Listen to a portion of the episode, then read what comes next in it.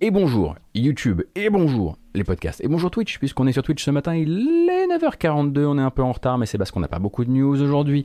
On est le lundi 26 avril 2021, on va faire le tour de l'actualité jeux vidéo, non pas des 24 dernières heures, mais un peu plus, puisque c'était le week-end. Euh, cependant, c'était très calme, c'était un week-end très très calme, peut-être l'un de ces week-ends voilà, qui euh, fourbit ses armes avant le, avant le futur E3.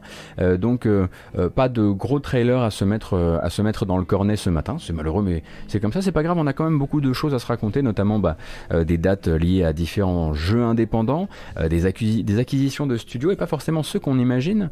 Euh, on reparlera un petit peu de conservation des, des, jeux vidéo des époques PS3, PSP et Vita, ainsi que de shmup japonais euh, de distribution de jeux de manière plus globale. On va parler de Humble Bundle, vous vous en doutez un petit peu, euh, ainsi que de Godfall, comme quoi tout est possible. Le lundi, c'est également les top Steam de la semaine précédente. Qu'est-ce qui s'est le plus vendu euh, sur Steam, ainsi que ainsi qu'un petit passage, ma foi, sur le Pôle Emploi Gaming. Pôle Emploi Gaming qui nous permettra de vous proposer des annonces d'emploi dans le jeu vidéo, dans l'Hexagone, motiver un peu les recherches. C'est lundi. Lundi, on voilà, on se donne, on se donne envie de lancer des lancer des, mails de candidature. Donc on fera, le, on ce, petit tour-là un petit peu plus tard.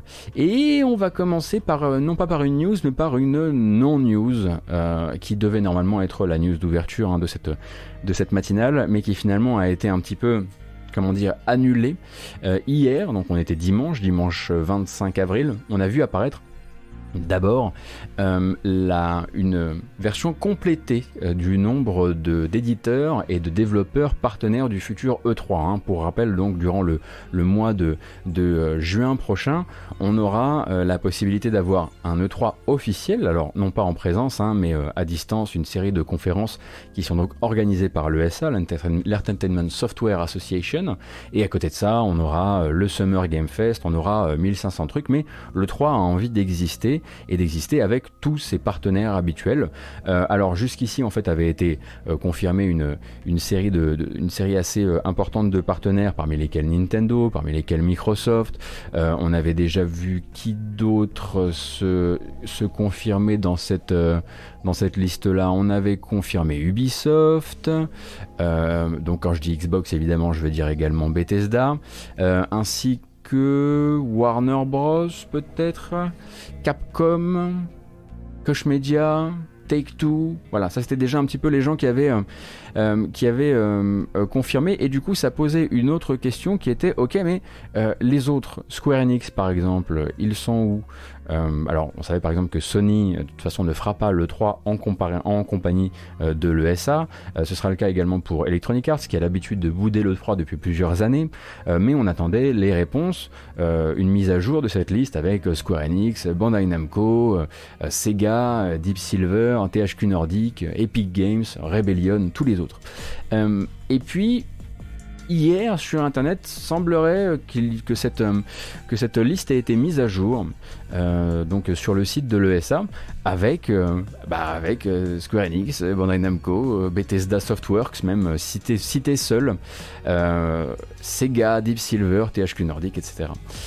et du coup c'était un petit peu au début tout le monde a fait un peu sa news en mode wow cool, c'est génial. Euh, donc l'ESA a réussi à ramener tout le monde dans son giron et ils vont faire un grand bel E3 euh, avec tous les partenaires habituels. Et puis peut-être que quelqu'un s'est dit attendez une seconde, Bethesda Softworks? Pourquoi on communiquerait uniquement sur Bethesda Softworks alors qu'on a déjà communiqué sur le fait que Microsoft était là et donc Bethesda Enfin, ça fait partie du package. Donc au début, euh, sur Reddit, tu avais quelques personnes qui, euh, qui euh, comment dire, théorie sur la possibilité que le fait qu'on ait dit Bethesda Softworks tout seul, ce soit pour dire, bon, oui, Microsoft sera, là, mais oui, bien sûr, on parlera de Starfield, enfin, on parlera voilà, des jeux Bethesda Softworks. Et en fait, non, c'était une erreur, une erreur Internet qui a voulu que le site de l'ESA soit mise à jour, plus ou moins accidentellement, avec du contenu web qui date de l'année d'avant. Euh, l'année d'avant, donc, avec euh, le listing, euh, le grand listing des gens qui ont participé à, l'E3 2020, enfin, les plans normaux, les plans qui n'ont pas pu être mis à mis à l'exécution pour le 3 2020. et en fait, il a fallu se servir d'une Wayback Machine pour se, pour se rendre compte que la page était exactement identique. Donc, est-ce que le 3 est actuellement en train de mettre à jour son site pour nous dire oui, au fait, on a une liste mise à jour des partenaires et s'est raté et a, mis et a mis en ligne une vieille page? Ou est-ce que c'est un accident de, voilà, de gestion de leur côté? Ce serait pas la première fois qu'ils ont des problèmes avec Internet à l'ESA. Mais pour l'instant, euh, il n'y a pas de confirmation donc pour ces partenaires dont on attend de savoir s'ils ont accepté la proposition commerciale de l'ESA ou pas. Je rappelle donc que pour l'instant Square Enix n'est pas à bord du bateau, en tout cas pour l'instant, Bandai Namco, euh, Sega, Deep Silver, THQ Nordic, Epic Games, Rebellion et quelques éditeurs coréens également. Donc pour ça, il va falloir attendre. Il y a de grandes chances qu'on ait des nouvelles assez rapidement parce que le 3, hein, c'est quand même très très bientôt. Hein. pour rappel les dates, euh, ça nous amène, euh, ça nous amène du 12 au 15 juin prochain. Donc vraiment, c'est une affaire de, une affaire de, de, jours maintenant. Enfin, en tout cas, ça serait bien que ça se, bouge assez vite. Et pour rappel, vraiment sur le, global de, de l'événement, il était question à un moment euh, de comment dire il était question donc pour l'ESA d'essayer de créer un nouvel événement, de transformer vraiment le 3 de l'intérieur, avec plus d'influenceurs, avec euh, des, des, scènes qui seraient louées non pas pour une heure mais pour deux heures, pour faire des grandes conférences pour chaque, cons chaque consolier, chaque éditeur, tous ceux qui voudraient participer. On avait eu des bruits euh, de couloirs qui laissaient penser que pendant un temps, euh, ils voulaient même faire une partie payante, donc une partie où même où des internautes bénéficiant d'un ticket VIP pourraient essayer des démos spéciales, etc., etc. Et puis la rumeur, enfin le contre-feu de l'ESA qui, euh, répondant, répondant aux rumeurs, a dit non, non, nous on ne fera rien payer. Probablement quand ils ont vu que sur internet tout le monde se moquait un peu de cette idée de faire payer une partie, euh, un ticket VIP euh, quand on n'a pas d'événement en présence. et du coup, ben, pour l'instant, l'ESA doit mettre à jour cette liste. Comment hier une vieille liste s'est retrouvée mise en ligne par accident sur le site de l'ESA je ne sais pas. Euh, mais on devrait très probablement, vu qu'on sort du week-end, hein, là il y a des web, il y a des webmestres qui vont retourner au charbon ce matin, euh, probablement avoir des infos assez vite euh, sur le sur le pourquoi du comment. Donc pour l'instant, si vous lisez que la liste de l'E3 a été mise à jour, vérifiez bien quand même la date de la source. Si ça date de ce week-end, il y a de grandes chances que depuis, ça n'a ça, ça pas été démenti de manière officielle par l'E3, mais que depuis on se soit rendu compte que quand même cette liste avec Bethesda euh, Softworks dedans, euh, c'était un, un peu bizarre.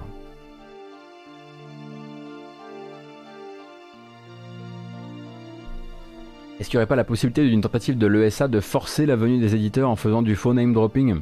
Euh, Fleur, dans ce cas, je pense qu'il se serait, il se serait au moins arrangé pour ne pas avoir une liste qui, enfin, qui est le, qui est une, du, du contenu dupliqué venant d'une, venant d'une ancienne page web, parce que là, du coup, c'est débunké trop vite. Donc non, je pense pas que ce soit le... En tout cas, je le vois pas comme ça. Je pense vraiment que c'est juste euh, de la bonne grosse erreur type ESA, qui est quand même... Euh, voilà, qui est quand même un, organisme qui a, par le passé a déjà eu euh, des gros soucis de gestion de site web, hein, des gros soucis de gestion de base de données. C'est quand même eux qui ont leaké les informations personnelles de plusieurs milliers de journalistes. Bon, enfin, qui ont leaké, qui ont laissé leaker. Donc bon, non, non, je pense que c'est de la bonne vieille incompétence à l'ancienne. ça arrive. C'était quoi qu'on disait la dernière fois Le fameux dicton qui nous avait servi pour, euh, pour les serveurs, euh, Sony. Euh, toujours, toujours partir du principe que qu'une bonne vieille incompétence est, peut-être est, plus probable que de la malice ou un truc comme ça. Qui nous avait proposé sur le chat cette cette maxime? Préférer l'incompétence à la malhonnêteté, tout simplement. Bien vu, Shinto. Ouais, ouais, ouais. Ne pas mettre sur le dos de la malice ce qui peut être mis sur, de l'incompétence. Je pense que là, c'est un cas, euh, un cas classique.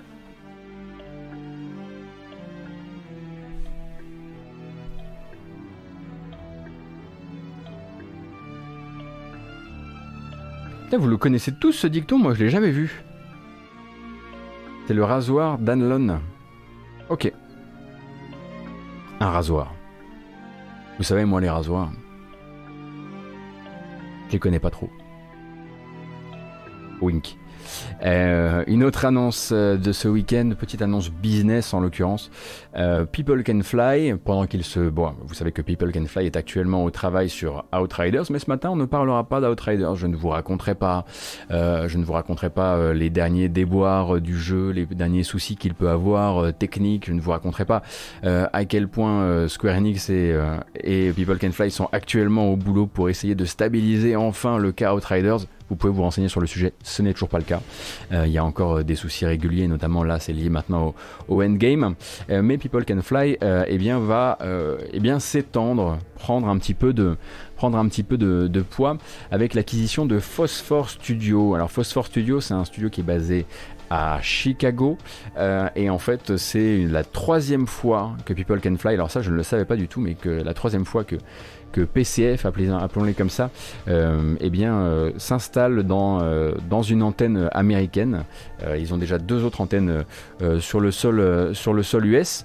et donc, Phosphor Studio, quand on le dit comme ça, ça ne nous parle pas trop. Et c'est assez normal puisque globalement ils ont travaillé sur des jeux qui sont restés très très anonymes, euh, enfin en tout cas peu connus. The Brookhaven Experiment qui est un jeu en réalité virtuelle, euh, Gemini Heroes Reborn et Corpse of Discovery. Donc vous pouvez, les, checker ces jeux sur Steam, hein.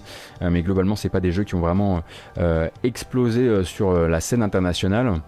Et donc l'entreprise qui s'appelait avant Phosphor Studio, devient People Can Fly Chicago euh, et rejoint donc euh, une, galaxie de désormais 320 développeurs, euh, ce qui commence à faire hein, l'air de rien dans le paysage.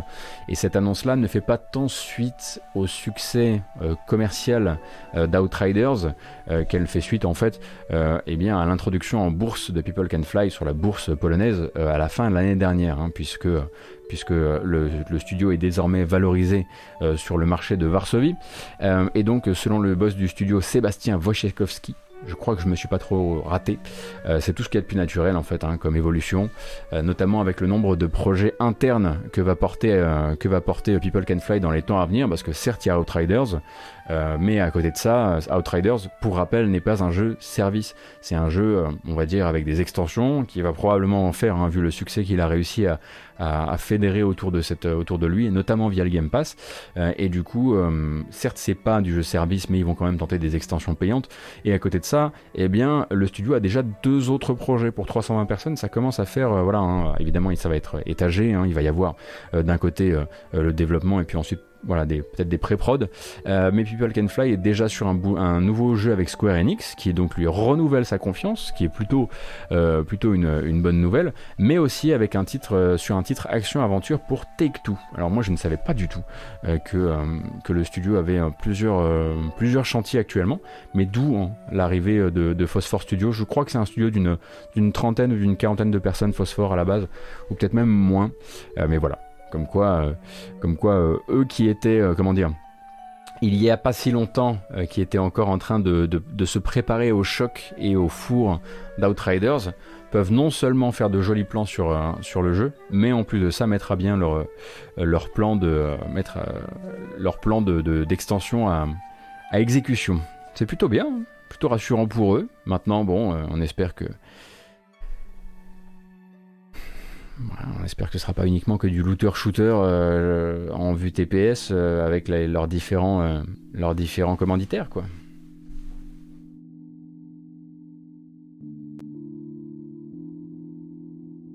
Pizzaiolo, est-ce que Cliffy B est toujours chez PCF Pas du tout. Oh là là, pas du tout, pas du tout. Cliffy B est sur un nouveau jeu, a priori, il serait en train de réfléchir à son nouveau concept, mais il n'est plus... non, non, non.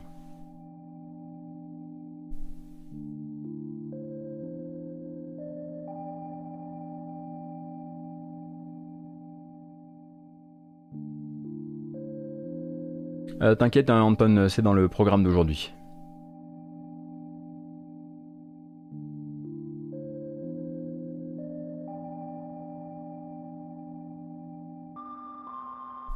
Ah.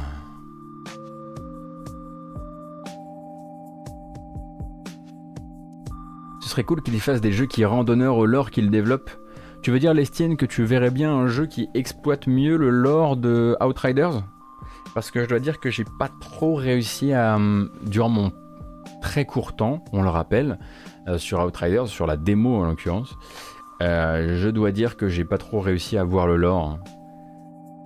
Après, le problème c'est que c'était difficile de suivre et de pas, de pas succomber aux, éclats de rire avec le personnage qui rentre dans la pièce en disant Ah, excusez-moi, j'ai cru que c'était les chiottes. du coup, véridique, hein, c'est au début du jeu. du coup, j'avoue que j'ai pas réussi trop à m'intéresser au lore.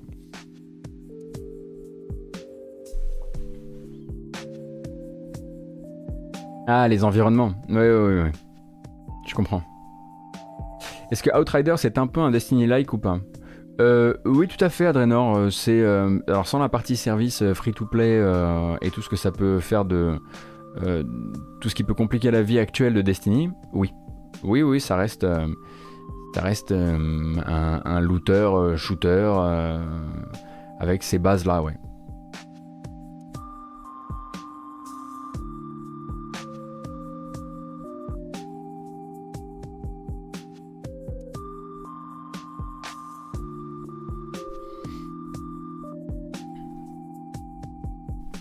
D'accord, Piloups.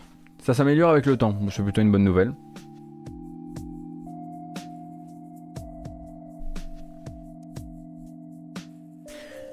Euh, bah, dans les précédentes semaines, hein, je crois qu'il ne s'est pas passé une semaine sans qu'on ait l'occasion de reparler de, euh, souvenez-vous de la grande, aventure des boutiques euh, PS3 Vita et, PSP, euh, qui devait d'abord être une, rumeur, euh, qui avait fait donc, euh, qui avait commencé avec une enquête journalistique qui laissait penser que Sony se préparait donc à fermer les d'abord ce qu'on appelait les services en ligne des, de, des époques PS3, PSP et Vita, et puis ensuite Sony de répondre qu'il prévoyait effectivement de fermer les boutiques et non pas les services en ligne, donc la possibilité d'acheter de nouveaux jeux sur PS3, PSP et Vita, et puis ensuite une belle, un beau soulèvement populaire comme ça qui a convaincu euh, Sony de rétropédaler il n'y a pas si longtemps.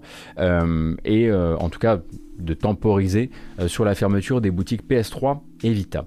ça, c'était le dernier, le, dernier état des choses, mais ça avait éveillé pas mal de gens à cette problématique qui pouvait être nouvelle pour eux, surtout s'ils n'étaient pas habitués aux générations précédentes, qui était de OK, mais comment on va bah, en fait conserver ces jeux-là? Vous le savez qu'il y a des associations qui s'occupent de ça, hein, qu'il y a des groupes des groupes d'activistes qui essaient de voilà, récupérer les jeux, de dumper les jeux, de, de, garder les ROM dans un coin, histoire que le jour où on n'aura plus la possibilité d'accéder au serveur, on puisse encore, euh, eh bien, euh, on puisse empêcher des jeux de disparaître du, du paysage. Euh, et on savait donc en gros la fermeture prochaine donc des stores PS3, non, PS3 et Vita c'est repoussé, PSP ça va fermer et avec la fermeture de la du store PSP on va perdre une trentaine de jeux, quelque chose comme ça. Euh, et il y a un truc qui n'a pas été annulé euh, par Sony, euh, c'est la fermeture assez récente de la boutique web. C'est-à-dire que vous, vous, pouviez, même si vous ne possédez plus actuellement de Vita ou de PS3, ou même de PSP parce que ça ferme que cet été, vous pouviez vous rendre sur un site web et eh bien, y faire vos, achats, acheter des jeux sur le, sur le PlayStation Network, enfin sur le PlayStation Store en version web browser. Et donc cette euh, accès-là a été révoqué il n'y a pas très très longtemps. Et puis bah, ça, ça a frustré quand même des gens qui étaient là en train de se dire Ouais, mais attends, c'est pas parce que là actuellement, bah, voilà, ma Vita est cassée ou ma, ou ma PS3, euh, j'ai pas envie de la rebrancher pour acheter des jeux, que je n'aurais pas envie maintenant, moi, de faire quand même le plein un peu de ma boutique, euh, de ma, de ma bibliothèque de jeux pour, bah, pour préparer les, les années futures ou à un moment ou à un autre. Ils vont débrancher, ils vont débrancher les accès. et eh bien, c'est à nouveau Internet qui a fait le travail euh, pour, euh, pour Sony, euh, puisqu'en fait, ce n'est pas tant l'API d'achat que Sony avait retiré de retiré d'Internet, on va dire, retiré de, du web, mais simplement en fait les pages web permettant d'accéder à cette API. Euh, ce qui veut dire en gros qu'un petit loustic euh, eh bien, a créé une, une extension Firefox qui s'appelle Valkyrie PS Store.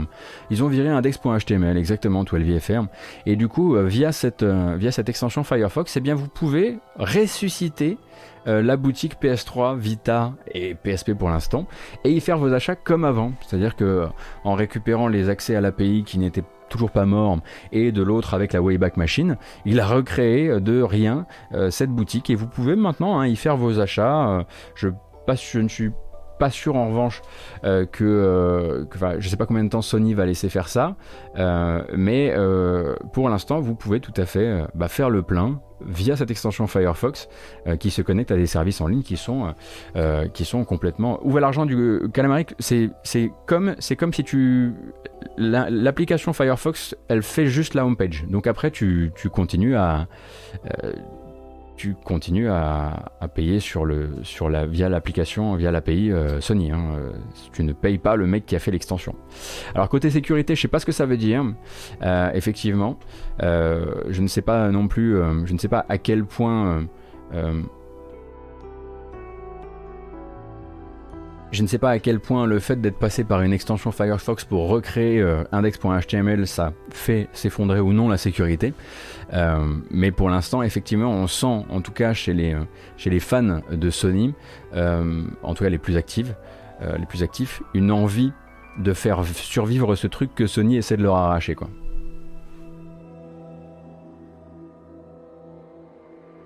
Bah, Sony n'a pas fermé le store, euh, Sony a fermé l'accès web au store. L'accès via ton navigateur web au store. C'est tout.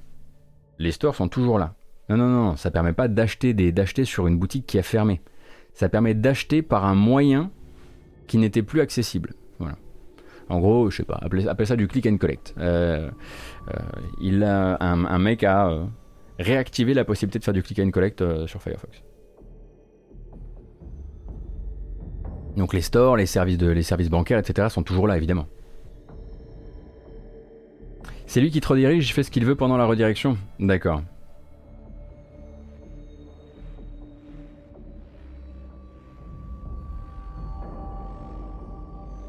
Donc vous ferez évidemment très attention hein, si vous, vous décidiez d'utiliser pour une manière ou pour une autre euh, euh, euh, cette, extension Firefox.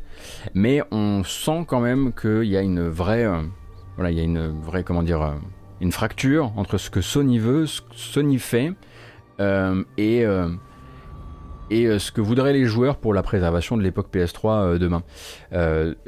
où je pense d'ailleurs hein, qu'il doit y avoir toute une, comment dire, il doit y avoir tout une, un effet rétro-nostalgique de cette époque un peu sinistrée pour, pour Sony, qui est en train de se mettre en place ces temps-ci.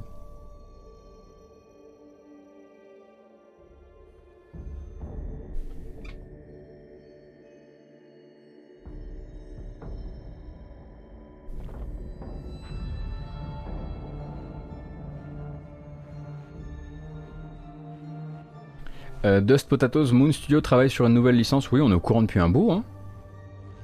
Il y a, une, bande-annonce qui est sortie ou un truc? Parce que sinon, ça fait un, bout de temps qu'on sait qu'ils sont. Euh, on sait même avec qui ils la font.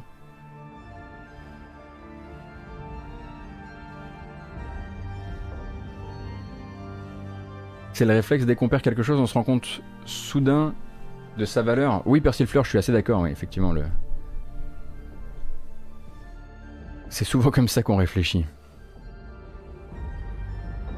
Ah, quelqu'un a posé la question dans le chat, d'accord, pour Moon Studio. Oui, Moon Studio, ils sont au travail avec... Euh, euh, qui les a achetés, à Moon Studio euh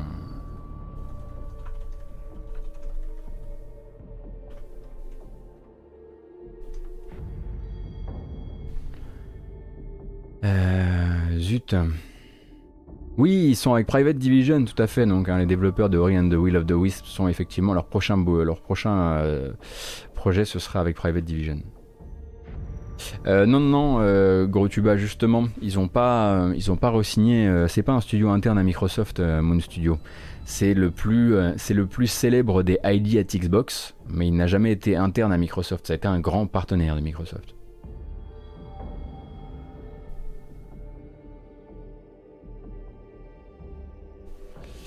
Alors, je vais voir si c'est Private Division ou... Tinker One, merci beaucoup. Ouais, c'est bien Private Division.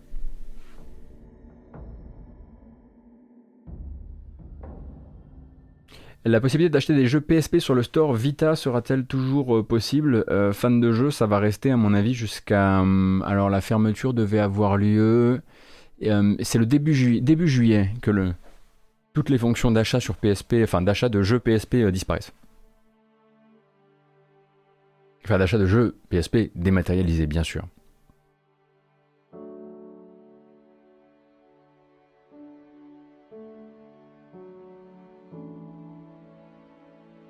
Mais oui, oui, oui, mais c'est vrai ça d'ailleurs. C'était à ce moment-là qu'on avait découvert que Moon Studio, effectivement, euh, donc euh, développeur d'Ori, mais également Roll7 qui s'est montré il n'y a pas, longtemps avec Holy Holy World, et League of Geeks qui ont fait Armello, et chez qui travaille maintenant Cara Ellison, euh, qui est euh, l'ancienne, euh, l'ancien bras droit narratif sur Vampire de, Bloodline, de Masquerade Bloodlines 2. tous les, les, trois studios ont un projet actuellement avec Private Division, donc une, j'allais dire succursale. Succursale, on va peut-être arrêter. une filiale de, de Take-Two.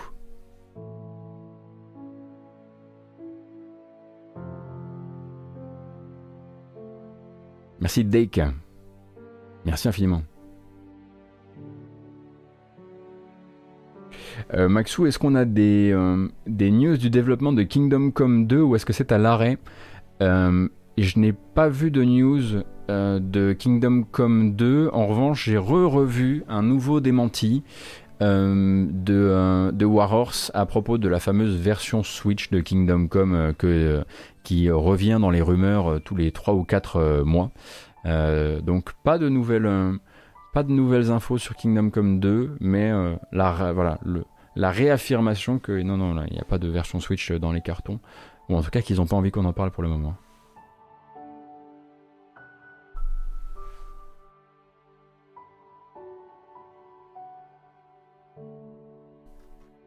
Tenez, hein, une petite parenthèse parce que ça fait longtemps qu'on n'a pas regardé euh, de, du gameplay. Et puis bah là puisqu'on est on est 1500 on est 1515 même c'est peut-être le moment de, de, regarder du voilà du, du, gameplay de, de shmup hein, hyper universel euh, pas du tout niche euh, un truc qui va faire rester les gens. Puisque donc R-Type Final 2 est un jeu qui sort chez nous sur toutes les plateformes le 30 avril prochain. Et en fait il est déjà accessible pour les backers du projet hein, puisque le jeu est passé par une par une phase de euh, par une oui bah, ça va Marignan les gars euh, le jeu est passé par une phase de, crowdfunding. Euh, et en fait les backers ont déjà le jeu et les backers ont déjà poncé le jeu et déjà sorti des playthroughs du jeu. Donc on peut vraiment le voir tourner cette fois-ci sans les effets de trailer etc enfin après c'est sûr c'est mieux quand ça marche. Mais, mais c'est qu'une affaire de voilà hein, vraiment c'est une affaire de deux secondes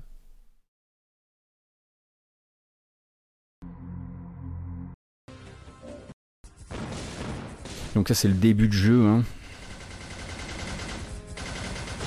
Donc ça c'est R-Type Final 2.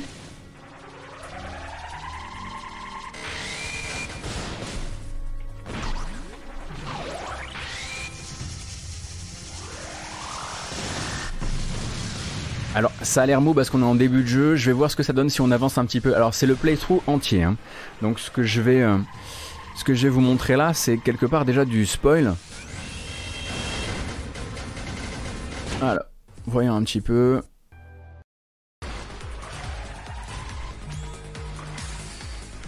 Ouais, globalement, ça bouge pas très vite. Hein. Sur quel support ça tourne euh, là, je crois que je... je vois pas sur quel support c'est, mais le jeu sort sur toutes les plateformes.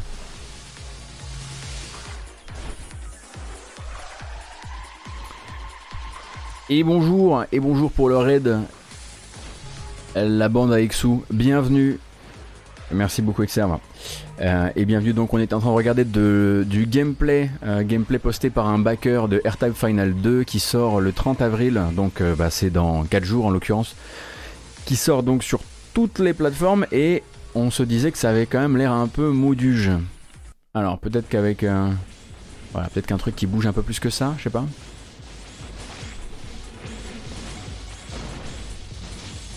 Ouh, Bon après les bandes annonces nous avaient un petit peu mis sur la voie quand même. Hein. En vérité, euh, voilà, on va pas jouer les surpris. Euh, R-Type Final 2, à chaque fois qu'il a, montré, euh, c'est qu'il a montré son gameplay, il a eu du mal à nous faire croire à la possibilité de quelque chose de nerveux.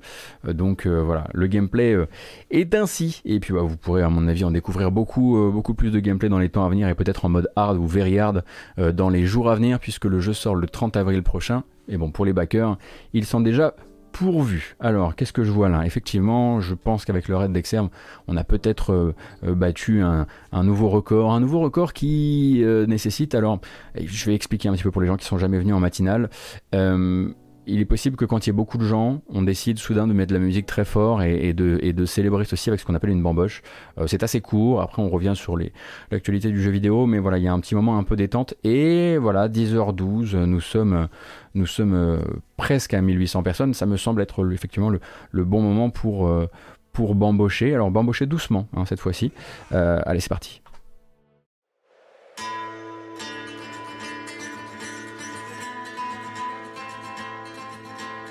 Pas trop doucement quand même.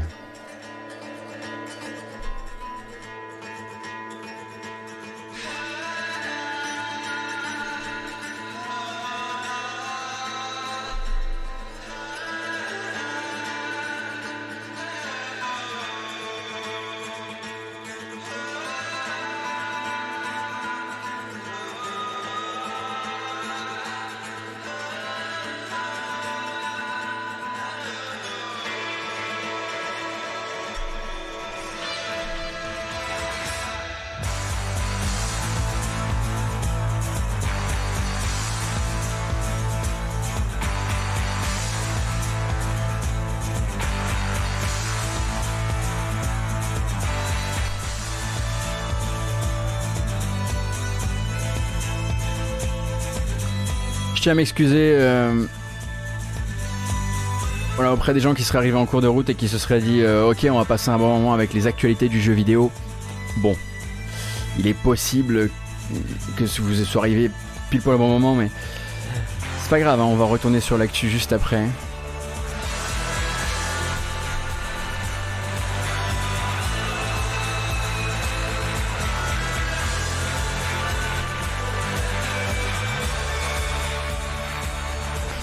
Le but de la bamboche, c'est aussi de casser le moment. Hein. C'est aussi vraiment de prendre le plaisir brut des gens qui se, qui, qui s'amusent un peu et de. En revanche, on fait plus la fête. La bamboche, c'est terminé. Hum. C'est les ruptures de ton hein, qui vous tiennent debout. Euh, donc voilà, maintenant que vous êtes de retour dans quelque chose de plus, plus mélancolique, on arrive là dans, on arrive dans Firewatch. Alors on s'étire et puis après on repart sur, sur l'actu normal, normal. Donc bienvenue. Euh, si vous êtes euh, arrivé en cours de route et que vous avez envie de rester avec nous, euh, ça va durer comme ça jusqu'à 11h30. N'hésitez pas à, suivre la chaîne si vous voulez revenir en matinale. On fait ça du lundi au vendredi de 9h à 11h30. Et la prochaine actu, ou peut-être un récapitulatif de ce qu'on s'est déjà dit. peut-être que le récapitulatif peut être rapide, oui. alors, une non-info d'abord, ou plutôt un debunk d'infos, a priori euh, la fameuse liste de euh, l'E3 qui devait nous promettre que cette fois-ci euh, l'ESA, pardon, l'Entertainment Software Association, c'est difficile à dire le matin, avait réussi à ramener tous les partenaires pour l'événement du 12 au 15 juin. la fameuse liste était a priori une vieille liste datant d'une année précédente, donc pour l'instant il nous manque encore euh, les nouvelles de Square Enix, de Bandai Namco, euh, de Sega, de Deep Silver, de THQ Nordic, d'Epic Games, de Rebellion et de quelques autres qui n'ont pas encore officiellement répondu à l'appel de l'ESA. Donc on attend de ce côté-là. Euh, l'acquisition de Phosphor Studio par People Can Fly, qui est un petit studio qui devient donc People Can Fly Chicago et qui les aidera sur leur prochain projet, certes Outriders qui continue, mais aussi deux projets, l'un pour Square Enix et l'autre un jeu d'action-aventure pour Take Two. On a aussi reparlé du fait que euh, avec la disparition, alors non pas des boutiques, hein, parce que ça ça a été un petit peu repoussé pour le moment, mais la disparition des web stores PS3, PSP et Vita, donc l'impossibilité d'acheter des jeux euh, par l'intermédiaire d'une page, euh, d'une page internet sur votre, browser, sur votre PC ou sur votre téléphone, et eh bien quelques petits malins se sont dit c'est quand même très con qu'on ne puisse pas, qu'il faille actuellement par exemple une PS3 pour accéder au store PS3, ça ne m'intéresse pas et, j'aimerais bien pouvoir le faire depuis, depuis, mon, depuis mon téléphone ou depuis mon PC. Donc une extension Firefox c'est bien, euh, a été créé parce qu'il se trouve que l'API derrière est encore en fonction et que c'était juste index.html euh, qui avait été retiré, euh, qui avait été taken offline et du coup faites attention quand même avec cette extension Firefox parce que évidemment entre les deux eh bien, il y a une tierce partie, le créateur de l'extension qui, qui transmet vos informations. Alors est-ce que cette personne est honnête ou pas? Est-ce que c'est sécurisé ou pas? Faites gaffe à vos sous comme d'habitude. et puis on a regardé certes, c'était pas la grosse stuff, c'était pas la grosse bamboche euh, du gameplay de R-Type Final 2 qui arrive le 30 avril prochain et dont les backers euh, disposent déjà de versions. Bon, voilà, j'avoue qu'on n'a pas ri, on n'a pas ri beaucoup et on n'a pas rêvé énormément non plus. The Kionari, merci beaucoup pour ton prime. Et donc, nous continuons, nous continuons avec euh, ce qui constitue probablement l'information centrale de cette... Ah, SimCity D'accord. L'information centrale de cette matinale, en tout cas de, cette, de ce week-end de jeux vidéo. Alors, ça n'avait l'air de rien comme ça.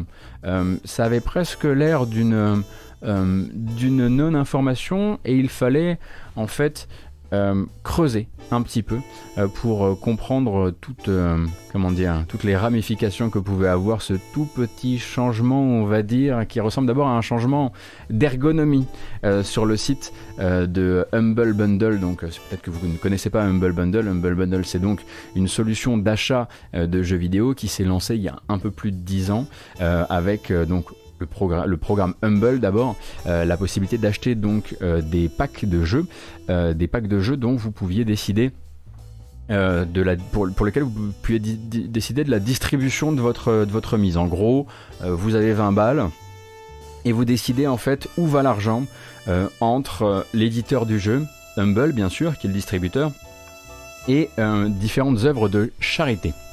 Et ça, c'était avant. Et jusqu'ici, en fait, pendant 10 ans, euh, eh bien, Humble vous a toujours laissé faire ce que vous voulez avec les fameux 3 sliders. Hein. Vous aviez 3 sliders, vous pouviez dire, écoutez, bah, en fait, sur les 20 balles, moi, je décide que l'éditeur n'a rien. Je décide que Humble n'a rien. Et je donne 20 euros euh, à des œuvres caritatives. Euh, ça, c'était donc avant. Euh, avant parce que en annonçant donc une petite euh, simplification de leur système, euh, ils annoncent Humble que les sliders historiques vont disparaître au profit d'un nouveau système de presets, deux presets. L'un en gros qui s'appelle le normal, enfin le, mode normal par défaut et qui en gros fait du 85% au dev éditeur, 10% à Humble et 5% à des œuvres de charité. Et puis l'option extra to charity qui est la, qui est la manière en fait qui permet de donner plus aux œuvres caritatives et là, on fait du 85 pour l'éditeur, 5 pour Humble et 15 pour les œuvres caritatives. En gros, Humble, après 10 ans de bons et loyaux services, vient d'annoncer qu'il plafonnait euh, la part que vous pouvez donner euh, aux caritatives dans vos achats de jeux vidéo chez eux à 15%. Ce qui est quand même de la gnognotte. Et ce qui a été assez mal reçu. Forcément. 85 euh, et 10, merci euh, pour Extra to Charity, effectivement. Et non pas 85. Et alors, il y a un truc qui, cloche quelque part dans mon calcul. Où est-ce?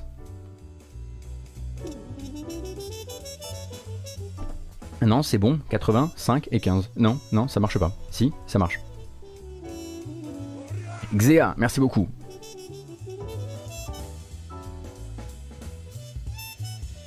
Ah, mais mes deux calculs étaient bons, hein. 85, 10 et 5, et puis ensuite 85, bref, bref on s'en fout, c'est pas important. L'important c'est que maintenant vous ne pouvez donner que 15 maximum euh, aux œuvres caritatives, et c'est forcément quelque chose qui a été assez mal euh, accueilli.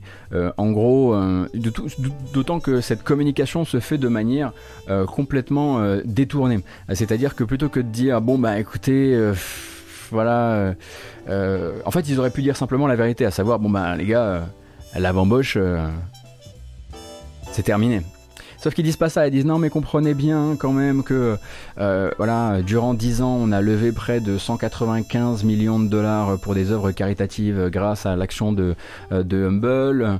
Euh, l'évolution du système de sliders, ça doit permettre de créer de nouveaux bundles qui aideront de, des luttes incroyables à travers le monde. et puis regardez, on a aussi Humble Choice, et puis on a aussi Humble Monthly, et tout ça c'est des trucs qui fonctionnaient pas avec un slider, et puis ça embêtait personne. et en gros maintenant tout est, tout est aligné, c'est beaucoup plus simple. Euh, oui, mais non. En gros, ce que, l'entreprise ne dit pas à ce moment-là, c'est bah écoutez, nous en fait, il faut qu'on fasse trois pas en arrière sur le caritatif parce que parce que c'est pas possible, euh, parce qu'on peut pas continuer comme ça. Et ils trouvent pas vraiment les bons mots pour le dire. Du coup, c'est euh, un peu compliqué parce que leur public va poser une série de questions qui sont assez fondamentales. D'ailleurs, la première, c'est bon déjà pourquoi je vous continuerai à vous à vous comment dire à soutenir l'initiative euh, alors, que, euh, alors que vous annoncez ça de manière si détournée.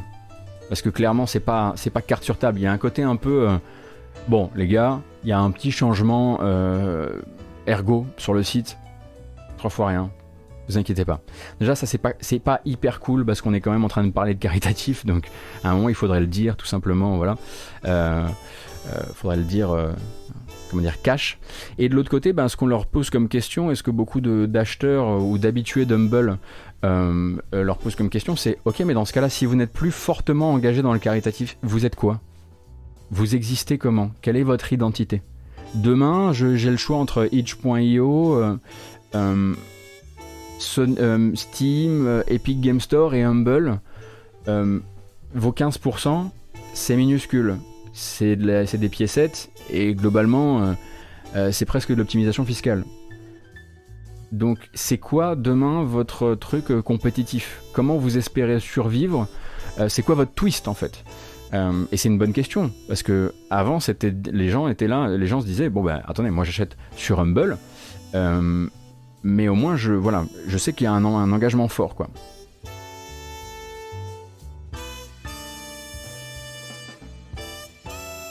Et là, ben, forcément, je pense que Humble, dans les temps à venir, va devoir un petit peu, ben, euh, comment dire, euh, réfléchir à sa manière de, de, de communiquer, euh, de communiquer dans les temps à venir et de répondre au backlash parce que bon, bah, ça c'est évidemment, vous vous en doutez, mal passé. à partir du moment où ils ont annoncé ça, les gens n'ont pas été dupes. Il y a eu d'abord une première passe de gens qui disaient Oh, ok, d'accord, vous avez enlevé les sliders, très bien. Et puis ensuite, il y a la deuxième partie des gens qui ont commencé à faire un peu de bruit autour de ça. Donc euh, après, on peut toujours rentrer dans la fameuse logique de 15 c'est c'est mieux que rien, qui est le fameux relativisme pour euh, en toute chose. Alors c'est très pratique, euh, mais je pense que 15 c'est mieux que rien. C'est pas comme ça qu'on améliorera les choses. Et je pense que c'est quand même fermer les yeux sur le fait qu'on a en face de nous une entreprise qui a travaillé sur le caritatif pendant 10 ans et qui fait 4 pas en arrière euh, sous, couvert d'ergonomie, fait 4 pas en arrière et se retire du caritatif quasiment entièrement. Euh, parce que j'arrive 15% sur, une, sur, un, sur un achat de jeu à 20 balles, c'est minuscule. Et c'est peut-être ça qu'il faut garder au centre de la. C'est un avis, hein, encore une fois, là on rentre vraiment dans la vie. Euh, mais c'est ça qu'il faut regarder au centre de, garder au centre de sa, mire à ce moment-là.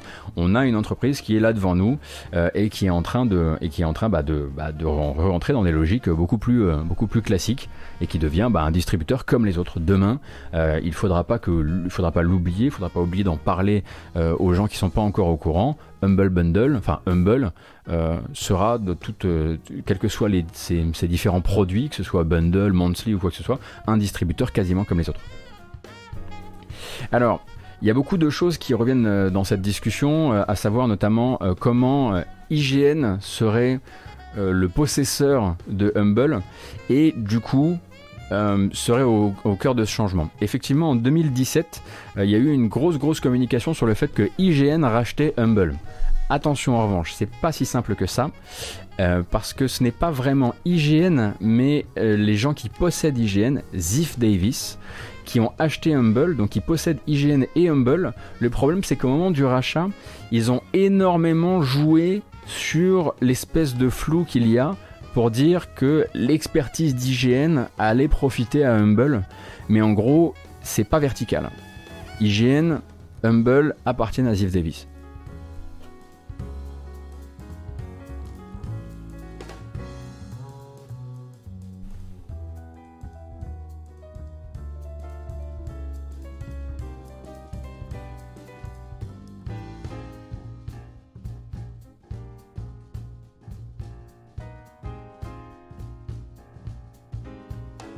Est-ce que ça pourrait avoir un rapport avec le fait qu'ils sont passés éditeurs et qu'ils vont peut-être commencer à financer des plus gros jeux à l'avenir et qu'ils se prémunisent de grosses pertes? C'est possible, Nailvis, c'est possible effectivement que ce soit le. Généralement, les, les, les gros changements, on va dire, euh, euh, euh, stratégiques d'une société comme, ce, comme celle-ci, ça va commencer d'abord par les petites choses, par les petites mises en place. On va d'abord nettoyer le. Voilà, on nettoie avant de, avant de commencer les, les travaux. Et ça y ressemble, effectivement. je pense qu'on aura très rapidement l'occasion de se rendre compte de ce que ça voulait, euh, ce que ça voulait vraiment dire. Mais je voulais en parler ce matin parce que je sais qu'il y a encore beaucoup de gens qui, euh, bah, qui, sont, qui ont leur monthly euh, chez Humble et qui ne l'ont pas chez Humble pour les jeux, et qui n'ont pas, pas checké leur jeu depuis très longtemps, mais qui le font parce que pour, société, pour euh, soutenir une société qui euh, avait cet engagement extrêmement fort. Donc voilà, au moins vous êtes désormais prévenus du changement, du changement de politique assez fort qui a été acté, qui a été acté, je crois samedi, un peu dans le feutré sur un tweet. Moi, par exemple, j'avais mon monthly qui tournait encore. J'ai pas, pas récupéré les jeux du monthly depuis. Je, sais, plus. Je sais plus, honnêtement. 15% max avant, quel était le max avant? Padel, tu pouvais monter à 100% si tu le voulais en fait.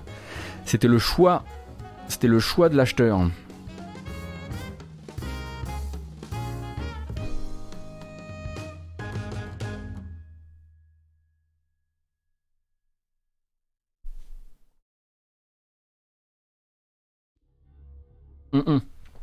J'avais pas le choix sur les monthly, non. Non, non, sur monthly, il n'y avait pas le choix. C'était uniquement sur bundle. Euh, mais je gardais mon monthly pour soutenir effectivement la boîte dans tout, dans tout ce qu'elle. Aussi dans le fait qu'elle laissait le choix sur les bundles. Non, non, Xilvian, je sais bien. Mais tu vois, là, c'est exactement ce que tu es en train de, ce que es en train de dire en fait. Euh, c'est eux, eux c'est ce qu'ils disent, c'est ça. Ce qu'ils disent, c'est ça va les gars. Eh oh, euh, on avait laissé les sliders sur les, sur les bundles, mais monthly, c'était pas très très haut quoi. C'est leur excuse ça.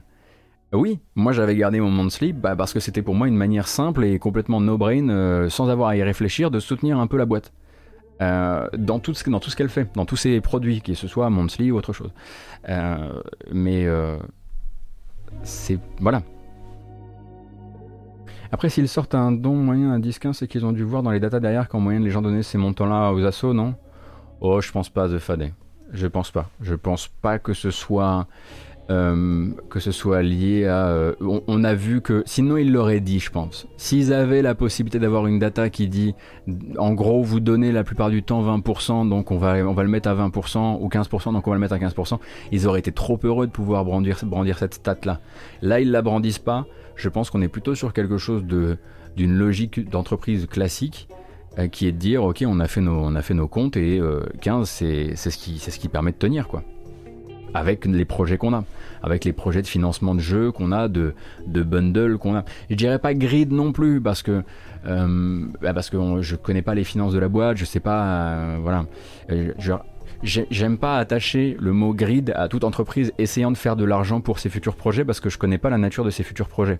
Si ça se trouve, ces futurs projets, c'est un gros gros truc caritatif et ils, sont, ils doivent charger leur, euh, ils doivent charger leur qui avant ça. Je voudrais pas dire grid maintenant et se retrouver demain euh, comme un con euh, avec eux qui disent bon ben voilà en fait ça nous a servi à faire ça. Bon. c'est assez improbable, mais je préfère garder voilà le, truc dans le, dans le viseur en, en cas de souci. mais en tout cas, voilà, c'est une logique d'entreprise classique.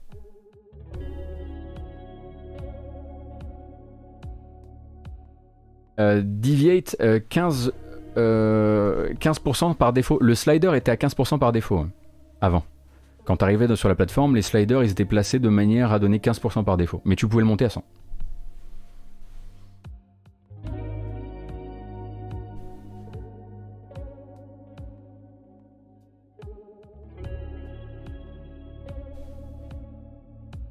Les sliders permettaient aussi d'augmenter la part donnée aux devs. Ça m'est déjà arrivé de donner 100% aux devs pour un groupe de jeux qui me plaisait. Ouais, bah ouais, ouais, je comprends.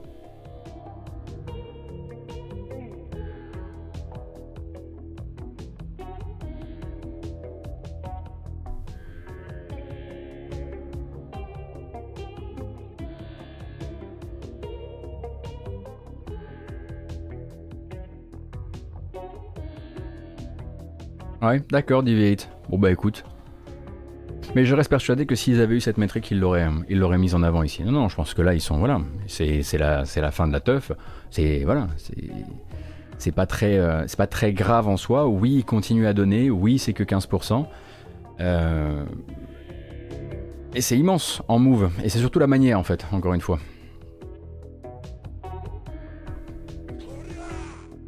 Ah bah niveau réputation, euh, je peux te dire effectivement que Humble dans les euh, dans les 48 dernières heures, euh, a effectivement eu un, enfin, est en train de traverser quelque chose de quelque chose d'assez curieux, oui. GG Gafofi, merci beaucoup pour ton cinquième mois d'abonnement. Nous allons passer au à la news suivante et pas la pire, mais pas la meilleure non plus. Regardez ça, vous vous souvenez de ça? Je sais pas si vous vous souvenez de ce jeu vidéo. Mais si. Mais si. Mais si. Godfall, donc euh, l'exclusivité PS5 de Gearbox en compagnie de Counterplay Games, les créateurs de Duelist. Donc Godfall qui est un jeu qui est sorti, euh, comment dire, comme un demi-jeu, techniquement, euh, comment dire, très taquin, beaucoup de, Beaucoup d'effets, beaucoup d'effets d'éclairage complexes et gourmands, beaucoup de, particules, mais pas de fond. Zéro fond, hein, c'est moi qui ai fait le test sur GK, et donc peut-être que vous avez déjà suivi mes pérégrinations sur le jeu. Mais globalement, un, looter slasher avec un loot euh, pas très intéressant, euh, des environnements qui se répètent énormément, un système d'armure pseudo inspiré de Warframe, mais sans la, profondeur des armures de Warframe. Bref, c'est un, comme l'avait très bien dit un certain Virgile sur Clubic, moitié, de jeu, moitié de notes. et je suis assez d'accord avec lui là-dessus.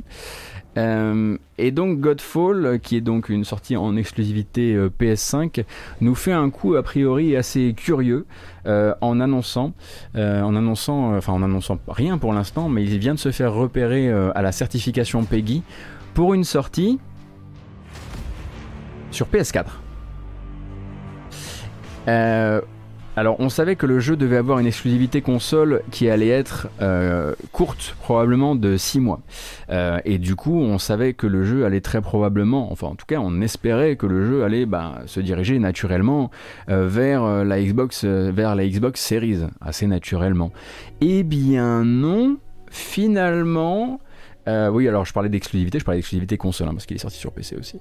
Euh, finalement, selon, la, selon le PEGI qui a certifié le jeu, euh, Gearbox aurait décidé eh bien, de faire une sorte de d'aller se, de se diriger vers la logique. Voilà, quel est le plus gros parc installé La PS4. Et tant pis si on a vendu l'intégralité du jeu sur sa capacité à montrer tout ce que la PS5 avait dans le, dans le ventre. Puisque une fois que vous enlevez ça, hein, pour Godfall, très honnêtement, pour, avoir passé trop de temps, beaucoup trop de temps sur ce jeu pour le test, euh, on est quand même sur un jeu qui, une fois qu'on lui enlève sa prétention technique, n'a plus rien. Vraiment plus rien. Allez, peut-être un système de combat qui était agréable et prometteur, mais rien derrière. Donc vraiment, et c'est pas un jeu qui va recevoir des mises à jour parce que un peu comme un certain Outriders, euh, c'est pas un jeu service. Euh, du coup, là, a priori, selon le PEGI, il se pointe donc euh, sur PlayStation, euh, PlayStation 4 et PlayStation, PlayStation 4 Pro et PlayStation 4 Fat. On imagine aussi que dans les temps à venir, là pour l'instant c'est juste la certif PS4 qui est passée au PEGI, mais peut-être que dans les temps à venir, on va le voir aussi se lancer sur Xbox One et sur Xbox Series. mais je ne me souviens pas trop d'avoir déjà vu un jeu se lancer sur une plateforme next-gen puis quelques temps plus tard, après avoir fait un bid, annoncer qu'il allait faire quelques pas en arrière et sortir aussi sur All Gen. Si vous avez des, souvenirs de jeux qui ont fait ça, ça m'intéresse parce que j'ai eu beau me creuser, j'ai pas trouvé. J'ai failli boire dans mon plastique là.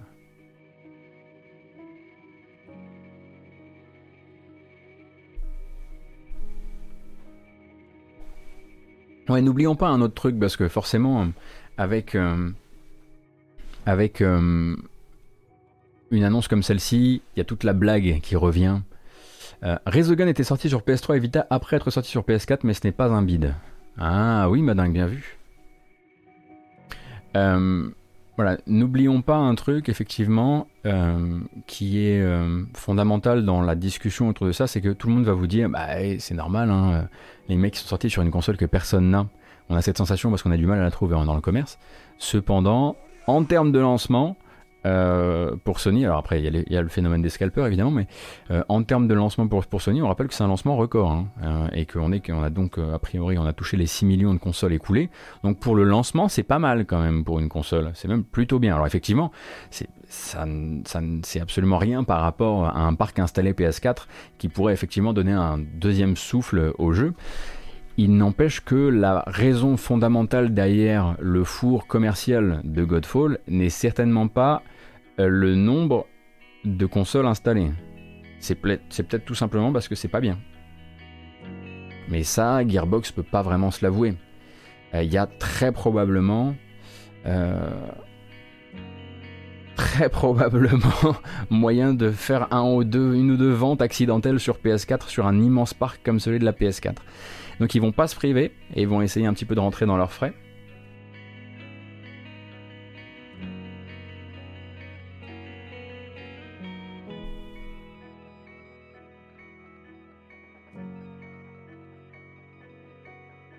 Ça fait hurler mon chat d'ailleurs, hein, qui est dans le, couloir, ça le, ça le rend fou.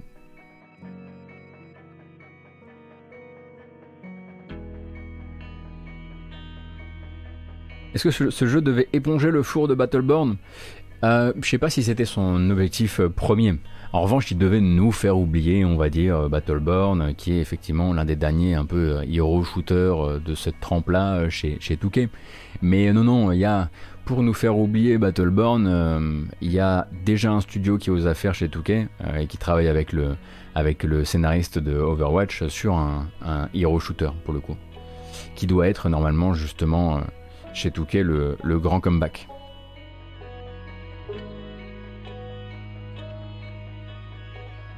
Peut-être que toutes les consoles ont été vendues mais sont pas entre les mains des joueurs, donc en vrai le parc de joueurs est plus petit. Alors c'est ce que je disais, hein, il faut faut pas exclure la possibilité. Je parlais du, phénomène des scalpers et c'est un peu de ça dont je voulais parler. Oui effectivement, il y a peut-être moins de gens qui ont la console entre les mains que les chiffres de vente officiels. Cependant,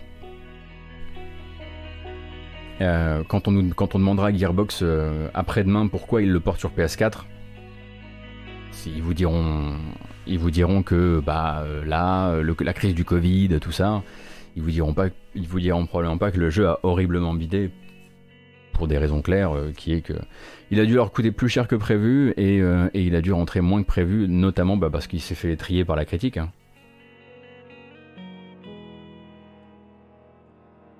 10 à 15% de consoles scalpées apparemment c'est à la fois beaucoup et peu. Ouais effectivement, ah, c'est un peu les chiffres que je me figurais tiens.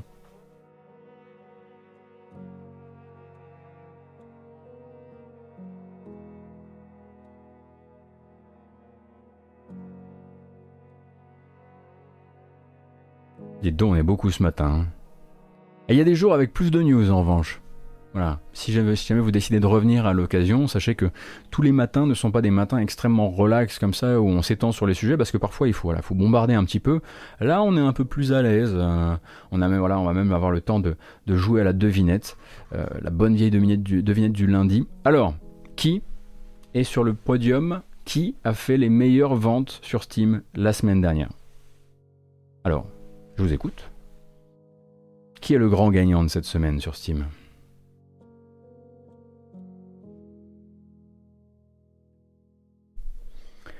Alors, pour vous, c'est It Takes Two, c'est Nier, c'est Valheim, c'est Godfall.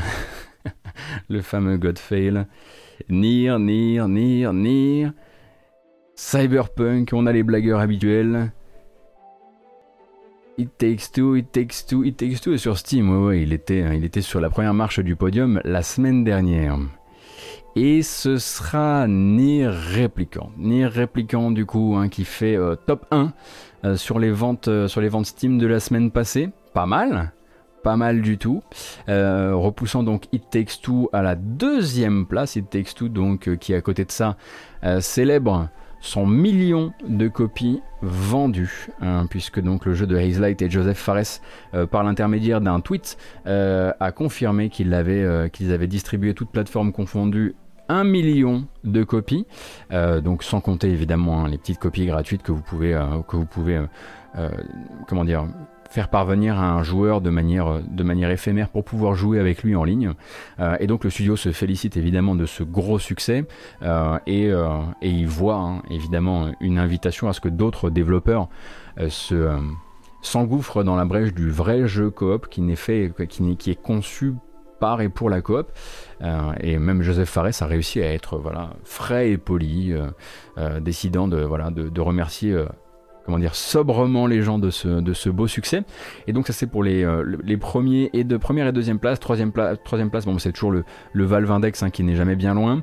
Quatrième place, quatrième et cinquième place, c'est Battlefield 5 et Titanfall 2.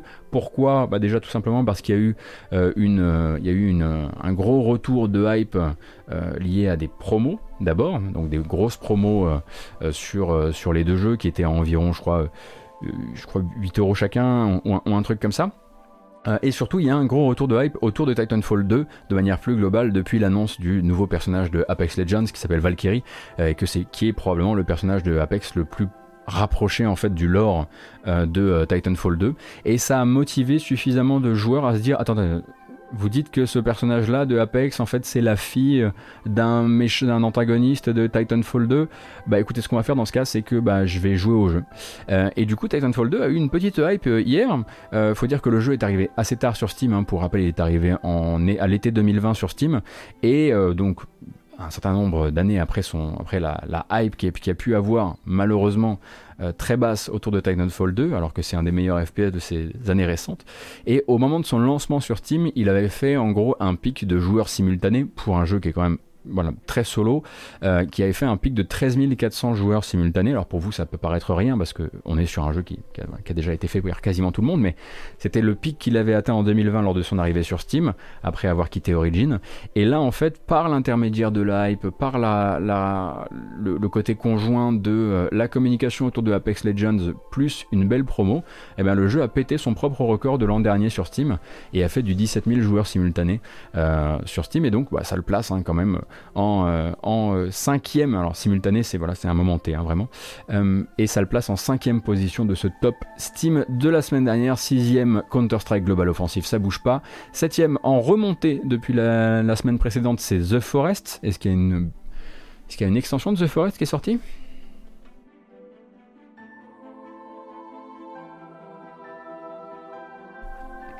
TF2 est bon, mais faut pas le surhyper à cause de son retour en grâce depuis 2-3 ans. Mais je le surhype si je veux, c'est moi qui fais. Faites votre matinale et dites que vous aimez moins TF2 que moi. c'est mon moment où je fais de la vie, quoi. Merde Jouer à Titanfall 2 En plus, il à 3 balles là, en fait. Quand même. Et euh, en huitième position, Valheim. Valheim qui n'est jamais bien loin. 9 position, Nier Replicant qui est la deuxième version qui doit être la version. Euh, euh, la version euh, probablement collector, j'imagine. Et dixième position, car il est encore là, Outriders. Eh oui. Outriders se bat, se bat bec et ongle pour, pour rester dans le top. Et il doit avoir encore de très beaux chiffres de fréquentation sur Xbox Game Pass, euh, mais ça on les a pas, malheureusement. Sur le site de référence Titanfall 2, c'est 5 si je ne m'abuse par Stone. Oui, bon, je. Euh, toute l'amitié que j'ai pour Stone ne m'a pas empêché d'être euh, en désaccord avec certaines de ses notes et lui en désaccord avec certaines de mes notes. Je peux dire l'autre aussi. Hein, je suis pas d'accord avec la note de Deus Ex Mankind Divided. Voilà, mais c'est pas nouveau et puis surtout, surtout c'est pas un breaking, euh, une breaking news. Et j'ai jamais joué à, j'ai jamais joué au jeu de Zomblar euh, qui lui a, fait la légende de Stone, donc je peux pas. J'ai jamais joué à Dying Light, donc je peux pas me prononcer. Désolé. J'aimerais que, je sais que vous aimeriez que je, que, que j'attaque les, que j'attaque les vieux potes, mais là je peux pas.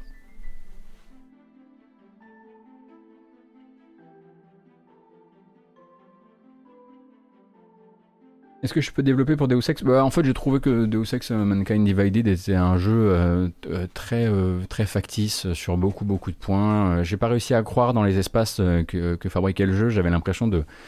J'avais pas l'impression de rentrer dans des endroits qui, qui me semblaient exister. J'avais l'impression de rentrer dans des endroits qui avaient été conçus par les développeurs pour me donner l'impression de la vie de. En fait, j'avais voilà, c'est comme j'avais l'impression de regarder le tour de magie dans le mauvais sens en fait. J'avais l'impression de regarder le tour de magie par le côté où il y a l'explication. En gros, l'espèce de certitude de rentrer dans une pièce, de déplacer une, plante, d'être sûr d'avoir une, grille euh, euh, grille d'aération derrière, euh, d'avoir la certitude que derrière chaque tableau il y avait un digicode. Voilà. Il y avait ce côté très très machinal qui fait que le jeu n'a jamais réussi à me surprendre. et en plus se finit extrêmement mal, se finit vraiment comme un jeu qui a dû à un moment raccommoder ce qui lui restait. mais mon sentiment c'est que le jeu en fait rate complètement son tour de magie et c'est dommage. Level design trop voyant et trop prévisible.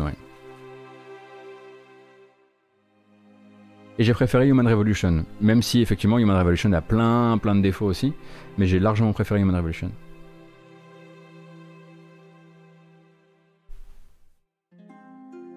Est-ce que c'est comme euh, ça fait comme le premier où tu as systématiquement un chemin pour chaque type de perso? Ah mais pire encore, pire encore euh, Scanab euh, ou Shanab, je sais pas.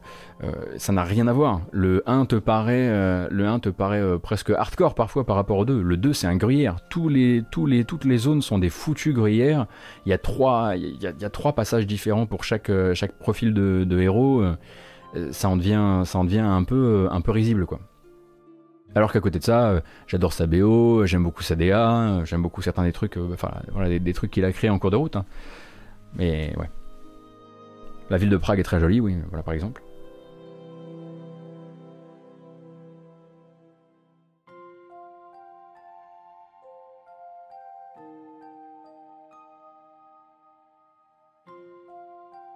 Est-ce que j'ai, on a eu l'occasion de voir le World Trailer de Biomutant? Oui, on l'a regardé la semaine dernière. On l'a regardé la semaine dernière.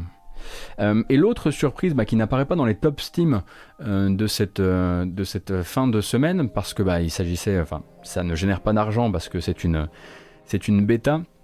Est-ce que vous vous souvenez Je suis pas sûr que vous vous souveniez parce qu'en fait on a, on a commenté ensemble le futur Game Show de, du 26 mars et on avait vu un jeu apparaître. Et ce jeu, c'était ça. Souvenez-vous.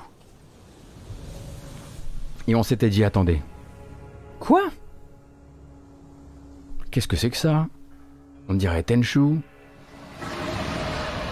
Il y a un peu de Sekiro. Un peu de Tsushima. Et on avait commencé à se dire, dites donc, ça bouge bien cette affaire. Et ensuite, il y avait eu le moment, oh, ah, c'est un Battle Royale à 60 joueurs.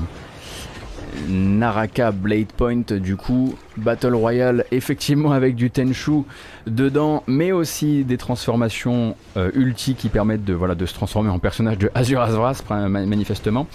Euh, eh bien, euh, une bêta durant, durant le, ce week-end sur Steam et a réussi quand même à capter 120 000 joueurs durant euh, sa bêta, ce qui est pas mal en termes de chiffres pour une, pour une bêta d'un jeu qui n'est pas propulsé par, euh, on va dire, euh, un nom connu comme une suite type, type comment dire, Chivalry par exemple, ou ce genre de choses. Et du coup, bah là, il a réussi quand même à faire du monde. On rappelle que c'est donc un Battle Royale développé par le studio chinois 24 Entertainment, donc entièrement basé hein, sur des mouvements de parcours, des combats au corps à corps et ces fameuses ultis. Euh, et euh, ça, voilà, il a créé une petite surprise ce week-end. Il faudra voir un petit peu euh, de quoi il retourne dans les temps à venir. Moi, j'ai malheureusement pas eu le temps de l'essayer parce que j'étais entièrement, entièrement arc-bouté sur Nier Replicant. Mais il faudra voir un petit peu ce que ça donne. J'avoue que je reste je reste curieux, mais de loin, comme souvent avec les Battle Royale. Merci beaucoup, beaucoup, Julien Pagnac, pour le raid et le host. C'est absolument adorable. Et je crois, je crois bien que c'est arrivé ce matin dans votre poste de télévision. Je crois. Je, Serait-il possible que nous ayons battu le record? On dirait bien.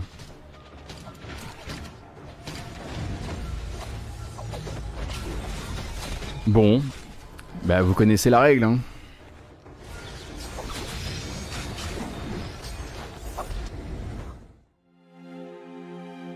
Merci Julien, merci pour le raid. Donc les, les, pagnacos, vous savez ce qu'on fait quand il y a plus de gens, quand on bat un record, ici on fait la fête, on fait la bamboche, donc voilà. Euh, vous, par votre seule présence, avez réussi à battre le record de fréquentation de la matinale jeux vidéo depuis son lancement le 4 janvier, donc merci beaucoup. Euh, nous y allons, nous y allons sans plus attendre, on ne discute pas.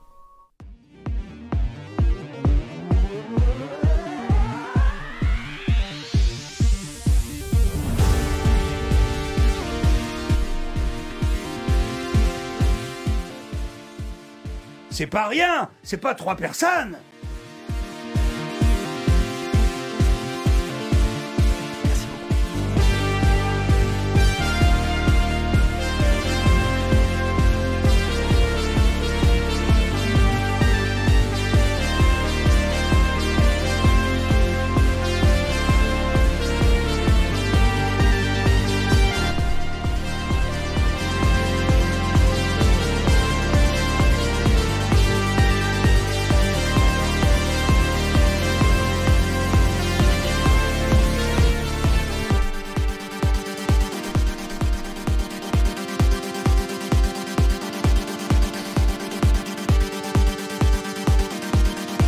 Alors j'espère que vous allez bien. N'hésitez pas à vous étirer. Hein. La musique c'est aussi fait pour ça parce qu'on est un peu. Hein, sort pas trop en ce moment.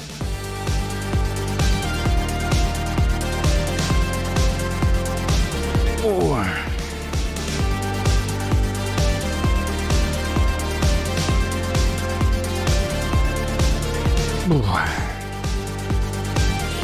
Mais faut pas trop traîner.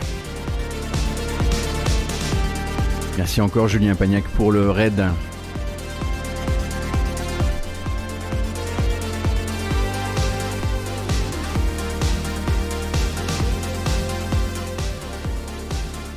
En revanche, on fait plus la fête. La bamboche, c'est terminé. J'ai attrapé.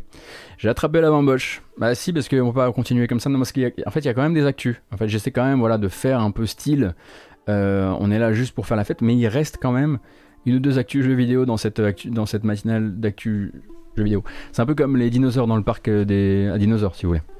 Voilà, faut toujours essayer de d'équilibrer un peu ça. Merci beaucoup Spyleka, c'est très gentil. Et du coup, ben, merci beaucoup hein, pour votre présence euh, aussi régulière, ça fait extrêmement plaisir. Nous, on continue et on continue avec un petit point, alors toujours sans image parce qu'on n'est pas là pour spoiler, euh, sur euh, l'arrivée de Nier Répliquant, euh, notamment sur les plateformes PC, puisque finalement je me suis dit la meilleure manière de parler de la version PC c'est probablement de raquer. Du coup, le, pouce à craquer, ça devait arriver. À un moment ou à un autre, ça devait arriver. C'était trop beau, tout ça, c'était trop beau.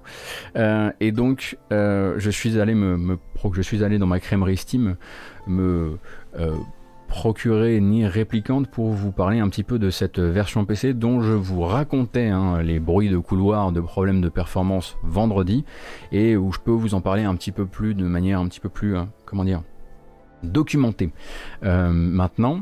Alors déjà la bonne nouvelle c'est que euh, j'ai réussi moi à récupérer un petit un petit 60 fps voilà assez euh, constant on va dire c'est à dire que on n'a pas les déjà bon évidemment on n'a pas les problèmes de framerate de Nier Gestalt ou Gestalt comme vous voulez qui avait du mal à tenir hein, sur les consoles euh, d'époque quand il est sorti c'est 30 fps ça ce n'est plus une question du tout évidemment. Oui, effectivement, le jeu est un peu moins beau que ce qu'on pourrait imaginer, notamment en termes de texture, où il est souvent souvent un peu crapouillou, euh, mais il bouge beaucoup mieux. Bon, ça c'est un truc voilà qu'on peut mettre de côté. Est-ce que la version PC est aussi aussi pire, on va dire aujourd'hui on a le droit à aussi pire que celle de Nier Automata? Non. Déjà parce que les scènes cinématiques ne rament pas, par exemple. Voilà, ça peut paraître un peu fou comme ça mais c'est déjà incroyable. Les scènes cinématiques ne sont plus un problème. Waouh euh, Ce qui va être un problème, effectivement, ça va être que de manière complètement random, vous allez pouvoir avoir sur certaines machines, comme la mienne, des chutes de framerate longues de 20 secondes environ. Euh, très très très espacées, généralement une heure de jeu, euh, voire plus, mais pendant 20 secondes vous êtes à 2 fps. Voilà, ça peut arriver, la plupart du temps, ça m'est pas arrivé durant des moments importants, Dieu merci.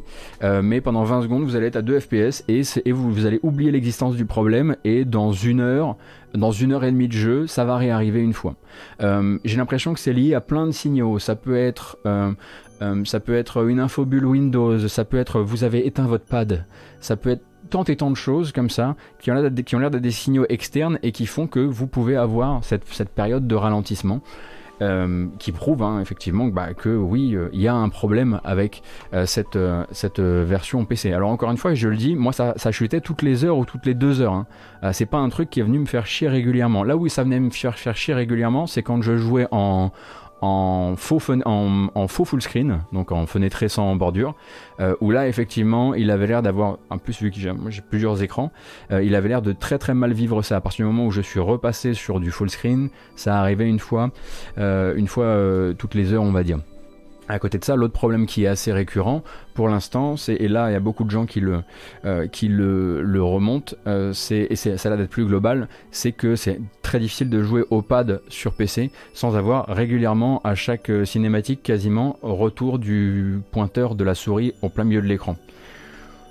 Bon, les, voilà, les gens qui ont fait Automata sur PC s'en souviendront. C'était aussi un problème de la version PC d'Automata. Là, c'est encore le cas. Voilà, ça fait chier. Euh, et puis bah, vous avez des gens qui ont des vrais problèmes de performance et vous avez des gens surtout qui ont euh, un écran 144 Hz par exemple. Et vu que le jeu ne vous laisse pas spécifier mettre un plafond euh, de framerate, eh bien par exemple il va dire bon bah voilà vous êtes en ok t'es es en 144 Hz, le jeu j'ai moyen de le faire monter au-dessus de 60 FPS, je le fais parce que c'est réglé en interne dans le jeu. Et ça tombe mal parce qu'il se trouve qu'il y a certaines actions de personnages, certaines animations de personnages, notamment les personnages du personnage principal qui sont attachés au framerate et qui au-delà de 60 fps eh ben, partent complètement en cacahuète son animation de course, son animation de marche, des choses comme ça. Donc en gros, il va falloir limiter par d'autres biais que ce qu'il y, y a dans les settings euh, le framerate maximum du jeu. Et pour ça, bah, vous avez plusieurs solutions. Vous avez déjà des modes qui sont sortis. Vous pouvez utiliser le, système d'injection de données de Special Car qui est utilisé par alors pas les, pas les céréales, hein, c'est un internaute qui a créé ce, donc, ce, launcher euh, que vous pouvez trouver sur internet qui va vous permettre notamment de dire ok, euh, je désactive la V-Sync du je plafonne à 60 fps, je me, je me débarrasse du problème de, de, pointeur. Donc ça c'est un truc que vous pouvez faire. Et le jeu a déjà euh, sa fiche sur Nexus Mods où le premier mode qui a été posté s'appelle le Nier Replicant IFPS Fix, qui vous permet cette fois-ci non pas de euh, limiter le framerate à 60 fps, mais de, découpler ou de donner l'impression que c'est découplé, euh, de découpler donc euh, les animations du héros du framerate et donc de pouvoir jouer à 120 fps si votre machine le permet, sans avoir de problème d'animation. Encore une fois, Square Enix est arrivé sur PC, a fait bon bah voici. Et euh, bah, pour l'instant, pas de nouvelles. On rappelle que pour Nier Automata, ça aura pris 4 ans et la sortie d'un nouveau jeu pour qu'il décide. enfin, 4 ans, la sortie d'une autre version que la version Steam, donc la version Game Pass, euh, un review bombing et l'arrivée euh, prochaine de Nier Replicant pour qu'il décide à annoncer un, pax, un, patch. sinon, il n'allait pas le faire.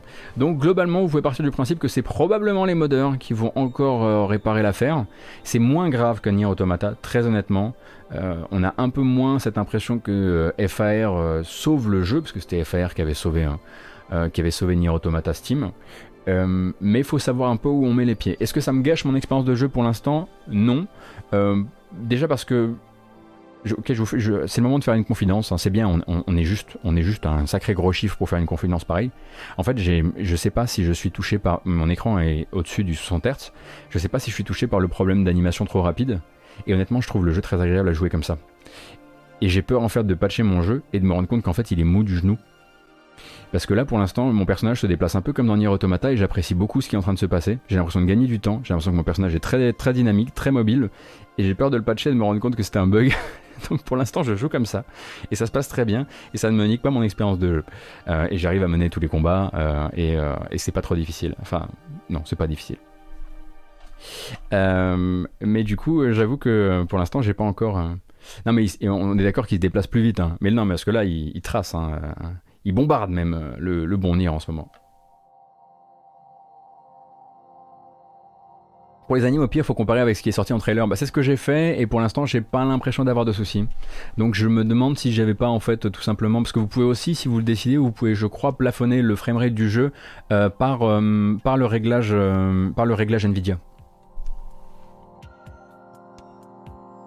Oui, voilà, c'est ce que je disais website, exactement.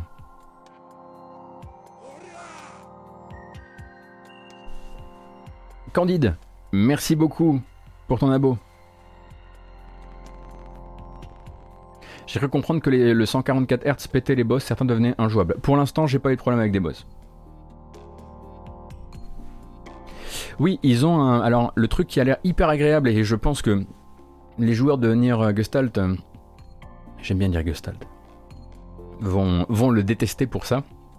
La possibilité, effectivement, quand vous êtes en lock sur un ennemi, de faire un dash vers l'ennemi durant le combat et vous, faites automatiquement un 180 autour de lui et vous vous retrouvez dans son dos. C'est délicieux, je veux ça dans tous les jeux. En plus, c'est une vraie roulade qui dessine un arc de cercle euh, parfait. Et, euh, euh, en fait, ben, pour l'instant, je trouve le jeu vraiment très agréable à jouer. Je me demande à quel point il devait être pété à l'époque, parce que là, il est très agréable à jouer. Est-ce que je recommande de commencer par quel, par quel je recommande de commencer pour un lancement de la licence? Je m'y connais pas suffisamment. Moi, c'est ma découverte de Nier là. Donc je saurais pas dire mais en tout cas je le trouve euh, euh, très propre à la consommation. Voilà. Euh, même si, attention, bah c'est voilà, la structure quoi. La structure c'est vraiment un village, un village au milieu, quatre pauvres zones autour. Euh, des allers-retours, des allers-retours, des allers-retours, euh, va chercher euh, du pain, va chercher de la viande de bidule, va chercher des courgettes, et sous prétexte de vous faire faire des trucs du quotidien, le jeu va faire apparaître des trucs immenses, des, intrigues immenses, un peu comme dans Nier Automata d'ailleurs, hein, qui fait exactement la même chose, va chercher des boulons, et puis bah, finalement voilà, on tombe sur un demi-dieu. mais faut être préparé à ça. Vraiment, il y a un côté. là, le jeu arrive à transcender ça pour moi, et je suis bien content. Euh, mais j'en parlais un petit peu avant qu'on lance la, VOD, mais euh, le côté euh, l'avenir du monde se joue dans le jardin, quoi. Il y a un côté un peu comme ça dans Nier.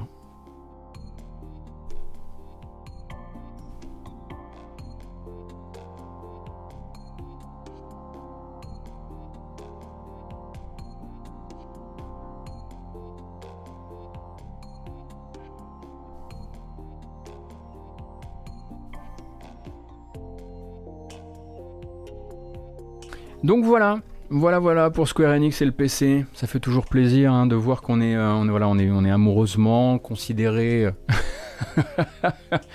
Est-ce qu'ils sortiront, euh, est-ce qu'ils sortiront un patch ou pas? Je ne sais pas. En tout cas, les modeurs sont déjà au travail, comme d'habitude.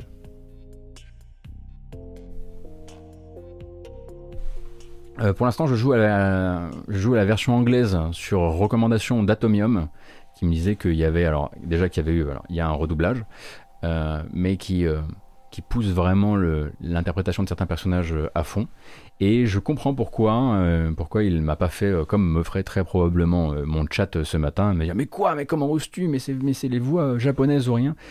Je comprends pourquoi cette version anglaise est, si est si cotée, parce qu'elle est vraiment bien, c'est vrai. La voix de la voix de Grimoire Weiss, la voix de Kaine, c'est c'est du super boulot. Après, c'est Laura Bailey, donc euh, personne n'est surpris, euh, qui, donc fait partie de l'équipe euh, Critical Role. mais, non, c'est très bien. La VA est très bien.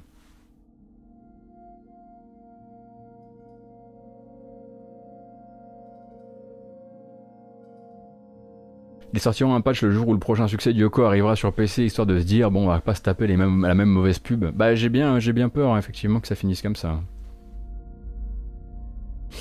Euh, d'ailleurs, au passage, euh, en parlant de, de studio qui est en train de, se tâter sur sa manière de travailler dans les temps à venir, on a eu euh, des, on a eu des, nouvelles de, de l'équipe de développement d'Assassin's Creed Valhalla, qui, vous avez compris un petit peu que là, globalement, sur les jeux sortis sur la fin de l'année dernière pour Ubisoft, sur les mises à jour, sur les extensions, il y a une sorte de d'emballement un, peu, un peu embêtant, à part bah, pour à part pour le bon euh, Immortals Phoenix Rising qui fait ça de son côté et qui embête personne, vous avez vu que c'était un peu compliqué pour Watch Dogs euh, Legion, c'est un peu la même chose pour Assassin's Creed euh, Valhalla, donc les sorties de, de mise à jour, non pas des extensions mais des mises à jour, ont pas mal galéré, ont pas mal été repoussées, il y a des mises à jour qui sont sorties et qui ne réglaient pas les problèmes, vous savez qu'Assassin's Creed Valhalla a encore des bugs, des bugs liés à certaines de ses quêtes secondaires, alors la quête principale elle, elle est réparée, mais il y a encore des bugs liés à des quêtes secondaires, des des, voilà, des quêtes qu'on ne peut pas euh, terminer, euh, pour lesquelles il va falloir bah, encore attendre un patch.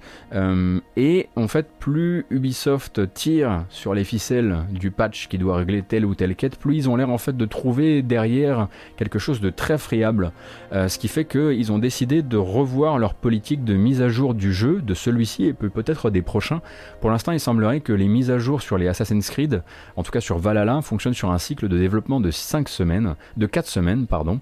donc qui doit donc euh, contenir l'identification des bugs, la reproduction des bugs, le réglage des bugs, la révision du code, la QA, etc., etc., etc. Tout ce qui fait hein, une, mise à jour, en tout cas une mise à jour bien faite.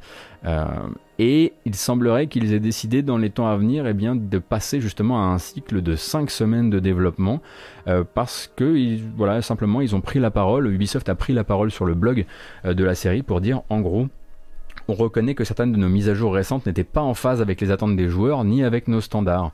En gros, on a sorti des, mises à jour trop vite, euh, qui n'étaient pas du tout, euh, qui, ne réglaient pas tout ce qu'elles étaient censées régler, qui créaient des problèmes en plus de, en plus d'en régler certains, et ils veulent éviter ça dans les, euh, dans les temps à venir.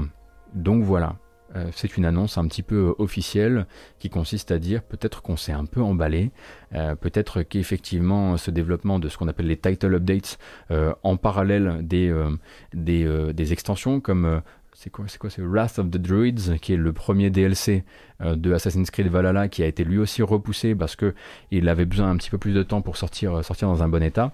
Euh, ça a l'air d'être assez compliqué sur les maintiens de, jeux déjà sortis ou sortis l'an dernier pour, pour et ils vont revoir leur process en interne pour que ça n'arrive plus voilà c'est l'engagement pris en tout cas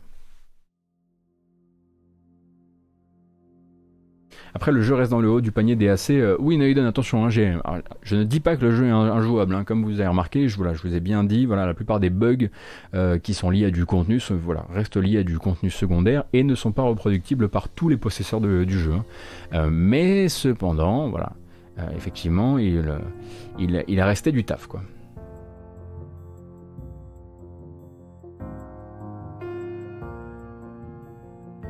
Trouve aussi que le jeu a un truc très magnétique. En revanche, j'y suis pas retourné.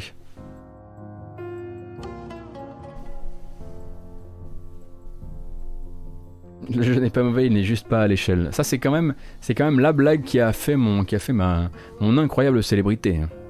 Vraiment, les, les enfants pas à l'échelle, ça, c'est, ça restera quoi. Alors, on écoute un super extrait de la BO de Nebuchadnezzar. Je vous recommande hein, chaudement le, la BO si vous n'avez pas le temps d'essayer le jeu, qui est un, pharaon-like. Pharaon-like.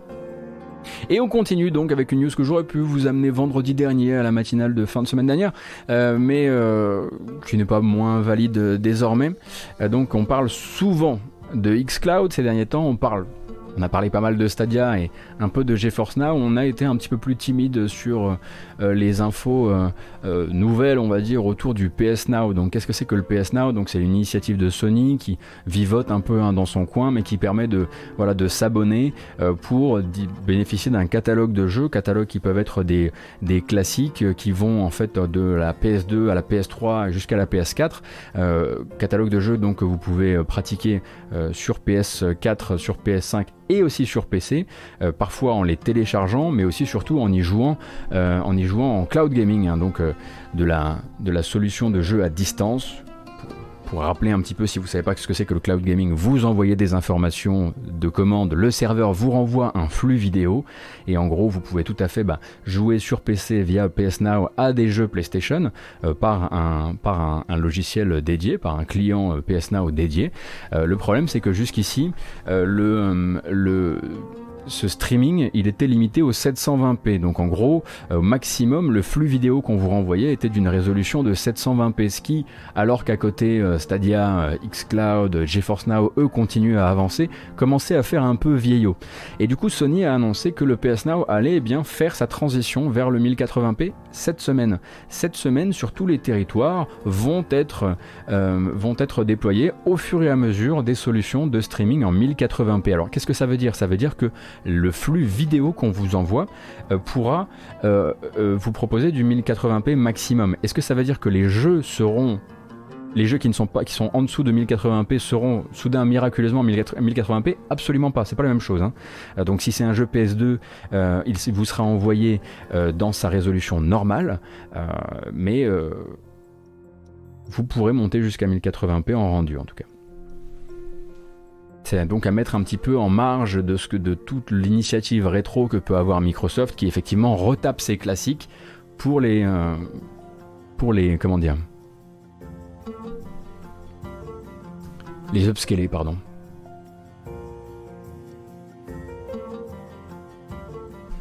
Stadia, il est pas en 1080. Stadia peut être en 1080, si, si.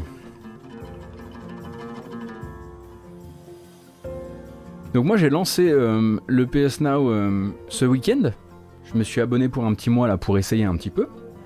Je dois dire quand même que en première approche, quand on vient, c'est pas pour faire un versus ou quoi que ce soit, mais quand on vient euh, d'un autre catalogue comme voilà qui peut être celui du Game Pass, quand on arrive sur le PS Now, il y a un petit côté genre oh ah!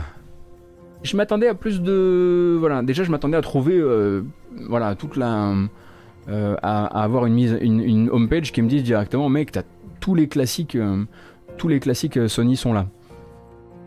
Il y en a qui sont là, mais c'est très difficile de trouver directement autre chose que wow mec, ça te dirait de jouer à tous les vieux God of War, ainsi qu'à Bloodborne certes, et à Days Gone je crois. Euh, et surtout, c'est vrai qu'à chaque fois qu'on voit le service communiquer pour le moment, c'est pour dire bon bah écoutez, là il y a un, gros jeu actuel qui va rentrer dans le service, euh, mais pour un temps limité. Par exemple, Avengers actuellement et Borderlands 3 sont des jeux qui sont rentrés euh, dans, dans le PS Now, mais qui respectivement vont le quitter en juillet et en septembre. Un truc comme ça.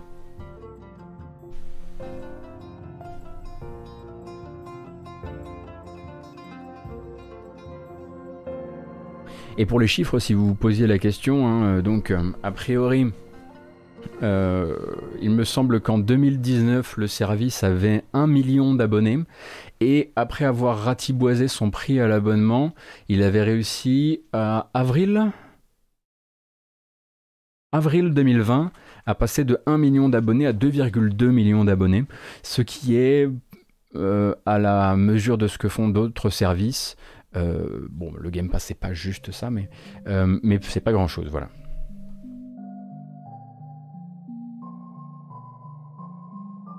Oui, effet confinement aussi, j'y ai pas pensé, mais oui, bien sûr.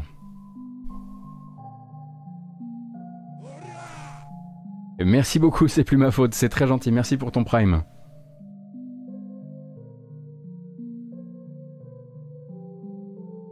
Euh, Molniver, a priori, le roulement de catalogue euh, sur les nouveautés, il est toujours là euh, sur le PS Now.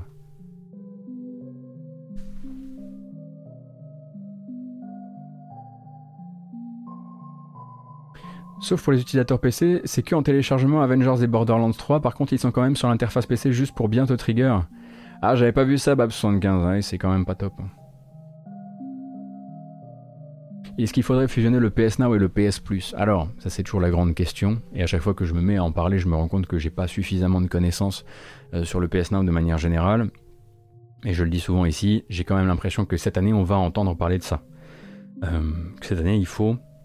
En fait, si vous voulez, il y a toujours ce côté un peu. Euh, ok, mais vous avez vos deux trucs là. et puis, bah, en gros, vous allez quand même pas me dire que cette année, ce que vous allez faire, c'est genre. Laisser le PS Now pendant que vous êtes en train de fermer enfin, pendant que vous avez réfléchi pendant un temps à fermer euh, les boutiques d'achat PS3 Vita euh, et PSP qui va fermer pour de bon cette année, mais en gros vous allez laisser ce truc-là à ce prix-là, et puis à côté vous avez le PS et puis le PS il va avoir, il va essayer un PS Plus vidéo pass, mais seulement pour la Pologne, on en avait parlé la semaine dernière, hein, donc euh, un an de, un an d'essai pour le, pour le vidéo pass PS Plus, mais qui va se passer uniquement sur le territoire polonais jusqu'au mois d'avril prochain. ça fait un peu, voilà, il y a probablement quelque chose d'un peu plus euh, massif et d'un peu plus euh, euh, d'une vraie refonte à réaliser. Est-ce que c'est quelque chose qu'il faudrait qu'ils annoncent cette année? En tout cas, ça ferait bien plaisir de savoir qu'ils ont des plans pour le service. Oui, le PS Now est jouable sur PC, euh, bien sûr, mais il y a des jeux en revanche qui ne sont pas, pas des jeux streaming. Euh, comme Avengers par exemple, comme Borderlands 3 par exemple, effectivement. Euh, et en fait, tu peux pas y jouer sur PC du coup. Parce que c'est des jeux à télécharger sur ta console. Moi, je suis très content de mon PS Plus aussi, euh, mais je pense, je pense que qu'il y a probablement quelque chose de plus, de plus gros à faire autour de ça. Parce que là, je vous ai donné les chiffres du PS Plus, du PS Now, mais ça veut pas dire que j'ai, enfin, ça, il faudrait, il faudrait, comment dire, confronter ça de manière, de belle manière, euh, si on veut confronter ça au Game Pass, il faudrait faire PS, PS Plus plus PS Now. Combien vous avez d'abonnés? Combien d'abonnés sur le Game Pass? Pour rappel, le Game Pass euh, pour euh, donc, il me semble la fin d'année 2020, c'est 18 millions d'abonnés, un truc comme ça. Est-ce qu'il y a des jeux PS5 sur PS Now en fait? Alors, moi je suis encore un peu perdu, donne, mais j'en ai pas trouvé. Je voudrais pas m'avancer, mais moi j'en ai pas trouvé. J'en ai cherché, tu te doutes bien. C'est le premier truc. Hein. Je suis arrivé sur PC, je me suis dit, allez, c'est parti, on fait, euh, on fait, euh, on fait euh, Astro Boy. Mais non.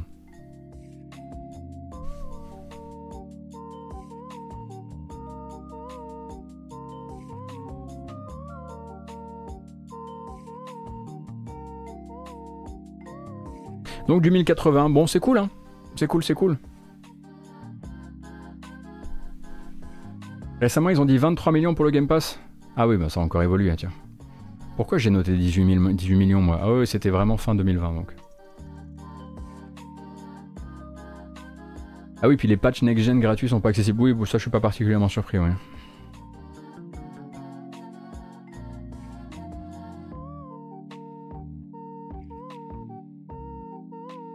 Naden, moi aussi j'aimerais pouvoir jouer à Miles Morales sur mon PC en, cloud gaming 1080p. Ça me, ça me rendrait bien heureux.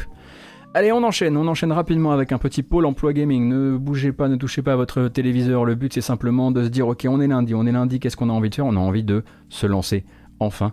On travaille dans le jeu vidéo, peut-être ou pas, et on se dit que ce serait peut-être le moment d'envoyer des candidatures. Ça tombe bien, je suis allé sur le site de AFJV, j'ai pas des, pas des sources incroyablement différentes des vôtres. Euh, je suis simplement allé récupérer deux trois annonces euh, dans l'industrie euh, du jeu vidéo de l'Hexagone, peut-être pour vous donner des idées, des pistes de réflexion, si vous avez envie soit pour, une reconversion, soit pour un début de carrière. Alors, j'ai qu'un seul stage euh, ce matin, un stage donc de programmeur C++ chez Asobo à Bordeaux, Asobo qui est toujours hein, en recrutement, euh, pour bosser sur Flight Simulator.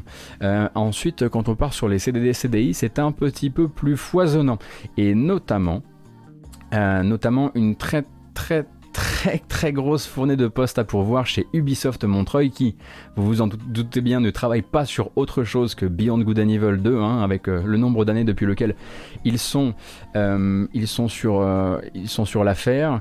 Et donc là, Ubisoft Montreuil recherche donc senior 3D artiste, programmeur interface, lead level designer, programmeur réseau, programmeur online, rigueur senior, programmeur outil, directeur technique orienté art euh, team lead programmeur et directeur technique orienté level design.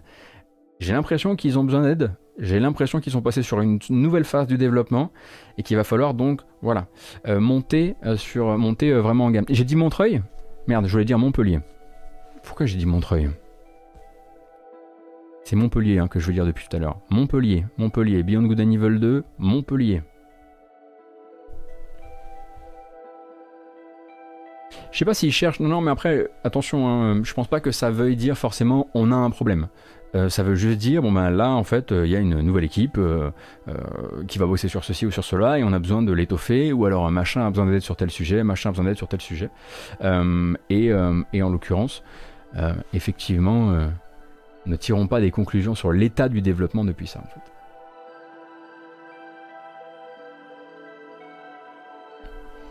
Montreuil aide, aide sur plein de sujets. Hein. Montreuil est certes sur Just Dance, mais Montreuil file des coups de main un peu partout aux autres studios Ubisoft. Donc ne vous attendez pas à voir, euh, ne soyez pas surpris de voir parfois des postes à Montreuil qui vont même aider hein, sur Beyond Good and Evil 2. C'est peut-être même le cas de certains des postes que je viens de citer. Euh, chez Plugin Digital à Montpellier, si vous voulez travailler avec boule poire, mieux que ça, si vous voulez vous occuper de la paix de boule poire, eh bien, on cherche un comptable. Ah, je pensais que j'allais encore dire lead, machin, bidule, euh, happiness architect. Non. Chez Plugin Digital, à Montpellier, on cherche un comptable. Donc, euh, voilà. Lead comptable. À Lyon, chez Bandai Namco, toujours d'ailleurs en recherche, hein, ça ne s'est pas arrêté. Euh, on cherche, donc Bandai Namco, on imagine pour la cellule, surtout Bandai Namco Europe. Il cherche toujours quelqu'un pour s'occuper euh, de la coordination des playtests, ainsi qu'une personne euh, dédiée aux relations presse, euh, donc qui s'occuperait d'envoyer notamment des communiqués de presse à mes chers ex-collègues, entre autres choses. Donc ça fait deux postes à pourvoir à Lyon chez Bandai Namco. À à Bordeaux, toujours de recruter donc euh, un programmeur online pour Flight Simulator et deux postes à pourvoir en animation aussi. Alors c'est pas dit euh, dans les, euh, il n'est pas dit dans les fiches de poste ce que ces deux animateurs ou animatrices iraient faire, sur quel sujet ils seraient chez Asobo. bizarrement, quand c'était la fameuse équipe de A Plague Tale 1, ils le disaient. Là, ils le disent pas dans les annonces, donc peut-être que c'est sur un autre projet. Ah, j'avoue qu'il y avait un. lead Moulaga pour le comptable, c'est pas mal, effectivement. Il y avait aussi Moula Artiste et Lead Kishta. Lead Kishta, bien sûr, Boss Basher, bien joué. et toujours, bon, voilà, vous savez que voilà, je vous fais des petits packs comme ça. On n'oublie on jamais euh, avant de rentrer dans des studios qui ont voilà, euh, on n'oublie pas de se renseigner sur les studios, euh, puisque j'ai parlé d'Ubisoft et j'ai parlé de Quantic Dream. Euh, Quantic Dream également toujours en grosse grosse passe de recrutement avec donc une recherche de directeur artistique, de DevOps, de chef de projet artistique, de lead développeur Unity, de lead audio et d'opérateur motion capture. Donc voilà, on continue un petit peu sur ces, sur ces sujets-là. Et deux postes à pourvoir aussi chez Game Atelier. On en parlait un tout petit peu en tout début de matinée, avant le début de la VOD d'ailleurs. Mais donc Game Atelier qui avait fait euh, Wonder. Euh, non, Monster Boy ou Wonder Boy? Bref, celui de Game Atelier. Euh, ils sont donc sur un nouveau projet, toujours avec leur éditeur allemand qui s'appelle FDG Entertainment. Et on pense que c'est toujours dans cet univers-là. et ils recherchent Monster Boy, merci beaucoup. Et ils recherchent actuellement, en freelance ou en CDD, un lead environment artist, pardon, ainsi qu'un level designer pour les aider sur leur prochain projet qu'on imagine être probablement de l'action plateforme, connaissant un peu les appétits du studio. Et aussi, euh, si vous êtes branché peut-être, et là je me suis dit que ça pourrait peut-être aller vous chercher sur des sujets que vous connaissez un peu, euh, enfin qui sont un peu moins euh, les mêmes que d'habitude, si vous vous y connaissez peut-être en jeu de plateau, très particulièrement, Asmodee Digital, hein, qui s'occupe de faire des, adaptations, notamment pour PC et console, de ces jeux de plateau, recherche un chargé de communication pour assurer hein, donc, la mise en avant de ces adaptations, donc avec la possibilité de télétravail intégral durant la période de crise du Covid, mais pas après, et c'est un poste qui est basé à Paris.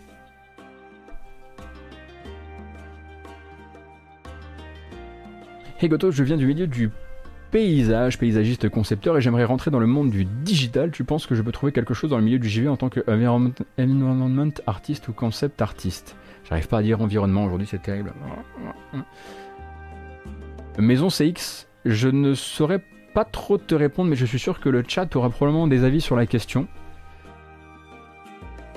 J'imagine qu'avec le support de, des choses que tu, fais, euh, poster éventuellement sur, euh, sur ArtStation ou quelque chose comme ça, les gens pourraient te répondre.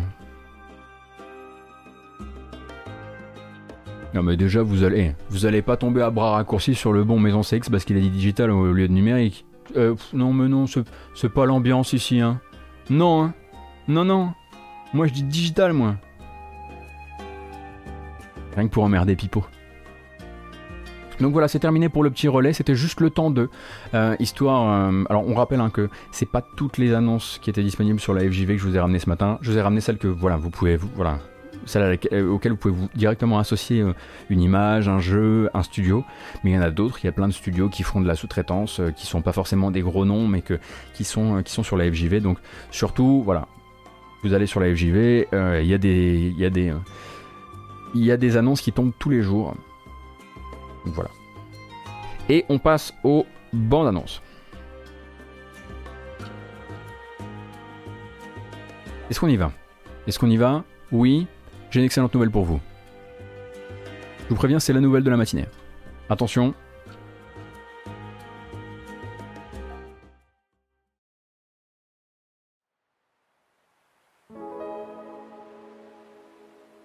Qu'est-ce que c'est? Allez hop, on fonce sur Steam. Vous avez actuellement accès à une démo de Tunic. Si, si, je vous jure, pour de vrai. Vous l'avez tellement attendu? Bah la démo est disponible actuellement sur Steam. Donc vous savez ce que vous allez faire durant la pause midi, j'imagine.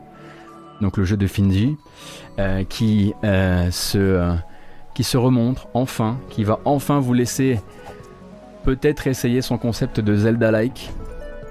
Alors ça ne veut pas dire qu'il y ait actuellement euh, une quelconque communication autour du jeu. Ça veut juste dire que les devs ont peut-être enfin sorti cette démo qui fait le tour des salons depuis des années. Il me semble que Tunic a été montré en 2016 ou en 2017, quelque chose comme ça. En revanche, si vous voulez l'essayer, va falloir se bouger assez vite euh, dans la mesure où c'est une démo en temps limité. Alors pas en temps limité sur votre temps de pratique de la démo, mais elle ne va pas rester indéfiniment sur Steam. A priori, euh, il faut se, il faut se bousculer.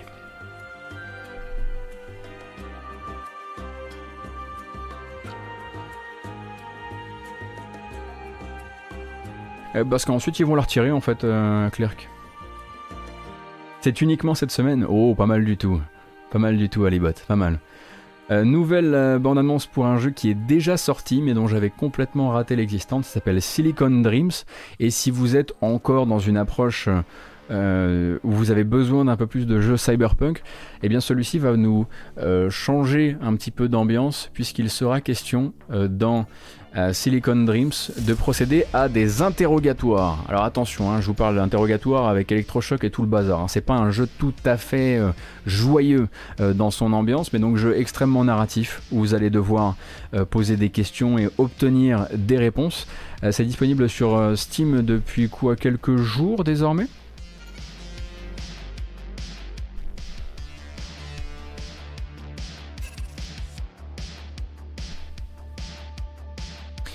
Vous avez une démo qui est disponible et sinon le jeu coûte 11 euros.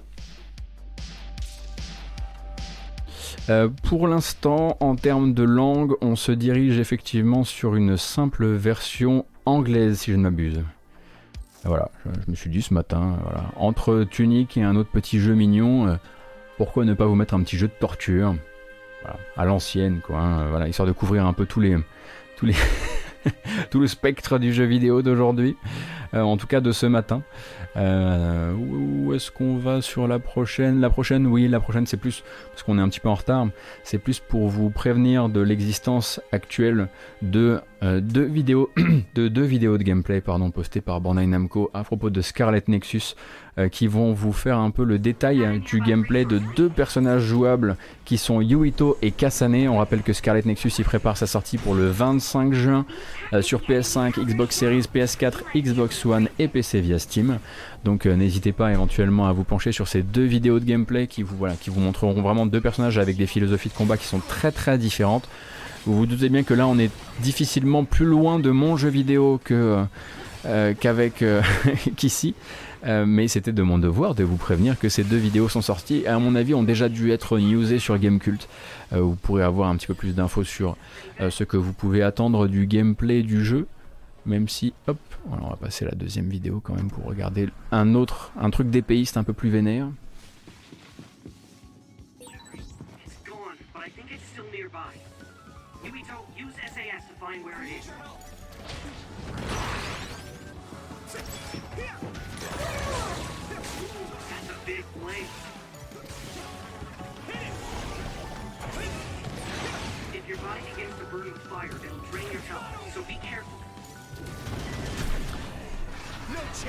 Et on va enchaîner sans plus attendre sur. Alors celui-ci, il a réussi à se faire à faire beaucoup de bruit cette semaine, fin ce week-end, notamment parce que bah il y avait, personne d'autre pour l'empêcher de. Ce que vous avez vu là, c'était euh, c'était euh, Scarlet Nexus, hein, le prochain Bandai Namco qui sort euh, qui sort à l'été. donc Gamecult sera, Gamecult et Jarod seront vos meilleurs euh, amis euh, pour euh, vous pour vous renseigner sur le jeu. et donc sorti ma foi pour de bon en juillet pour Chernobylit. Est-ce que vous vous souvenez de Chernobylit Peut-être pas. qui sortira donc sur PS4, Xbox One, PC et plus tard sur console de nouvelle génération. Chernobylit, c'est un jeu de survie en monde post-apo tout à fait, on va dire, contaminé celui qu'on a longtemps appelé Tchernobylout.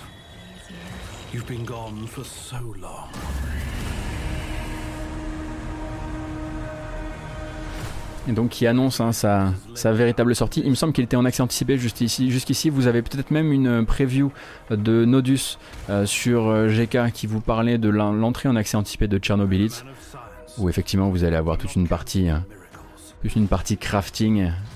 Ah bah ça nous rappelle quelque chose, ça c'est bien.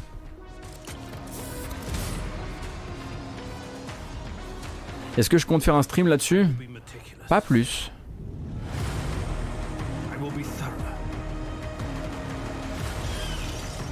I won't put my guard down.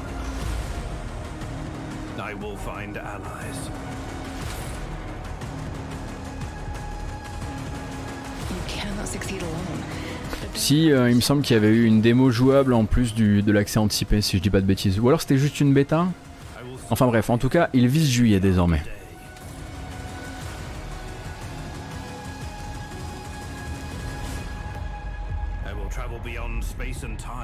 Ça a l'air d'avoir pas mal évolué effectivement, en tout cas depuis le premier, euh, la première bande annonce.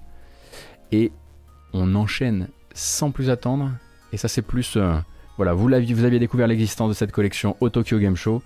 Je suis sûr qu'au moins une personne sur le chat, sera satisfaite d'apprendre que ce sera donc décembre pour la sortie japonaise et non pas euh, française de Death Smiles. Donc Death Smiles, une série euh, de shmup, donc euh, la collection Death Smiles qui doit donc contenir à la fois Death Smiles, Death Smiles Mega Black Label ainsi que Death Smiles 2. donc sortira au Japon. sur Switch si je ne dis pas d'annerie, ainsi que sur d'autres plateformes en décembre. On peut peut-être s'attendre du coup à une arrivée en début 2022 pour, sur nos, sous nos latitudes.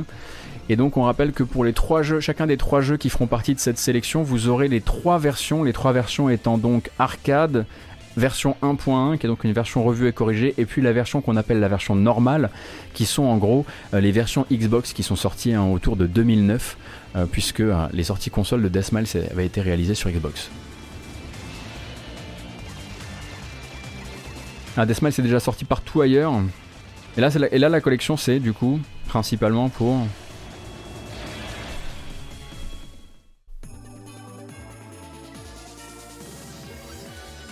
C'est vraiment un monde à part le shmup. Oui, ben oui, mais bon, ça fait partie. ça fait partie des petites euh, niches de jeux. Figurez-vous, quand on les montre ici, euh, généralement les gens s'en vont. Bon. Est-ce que c'est vraiment grave? Dans la mesure où il est 11h32. Et dans la mesure où il est l'heure de se dire au revoir pour aujourd'hui, oui, car cette matinale jeu vidéo est officiellement terminée. Ah si, si, si, bah si, si, si, si, bah si, si. Merci d'avoir été là. Un, matin, de plus, j'allais dire un matinal de plus. Un matin de plus donc pour la matinale jeu vidéo du lundi au vendredi de 9h à 11h30. J'espère que ça vous a plu. Moi, vous m'avez aidé à me réveiller et c'était pas gagné. Donc merci infiniment. Euh, attendez, on va voir si. Est-ce que ça va fonctionner ça? J'espère. En tout cas, prenez grand soin de vous. Je vous donne rendez-vous demain pour une nouvelle matinale jeux vidéo. Euh, celle-ci va partir en VOD sur YouTube avec une version chapitrée et puis aussi sur les plateformes de podcast comme à l'habitude. Ne bougez pas, va y avoir un petit raid. On va juste faire une fin un peu propre. Et puis bah, moi, je vous donne rendez-vous demain. Euh, prenez grand soin de vous. Bon début de semaine, bon courage, bon envoi peut-être de lettres de motivation si c'est ce qui va animer votre, votre matinée. Et n'oubliez pas, Tunic, la démo sur Steam va pas rester très très longtemps en ligne, donc profitez-en tant que c'est là. Merci, prenez soin de vous et à bientôt.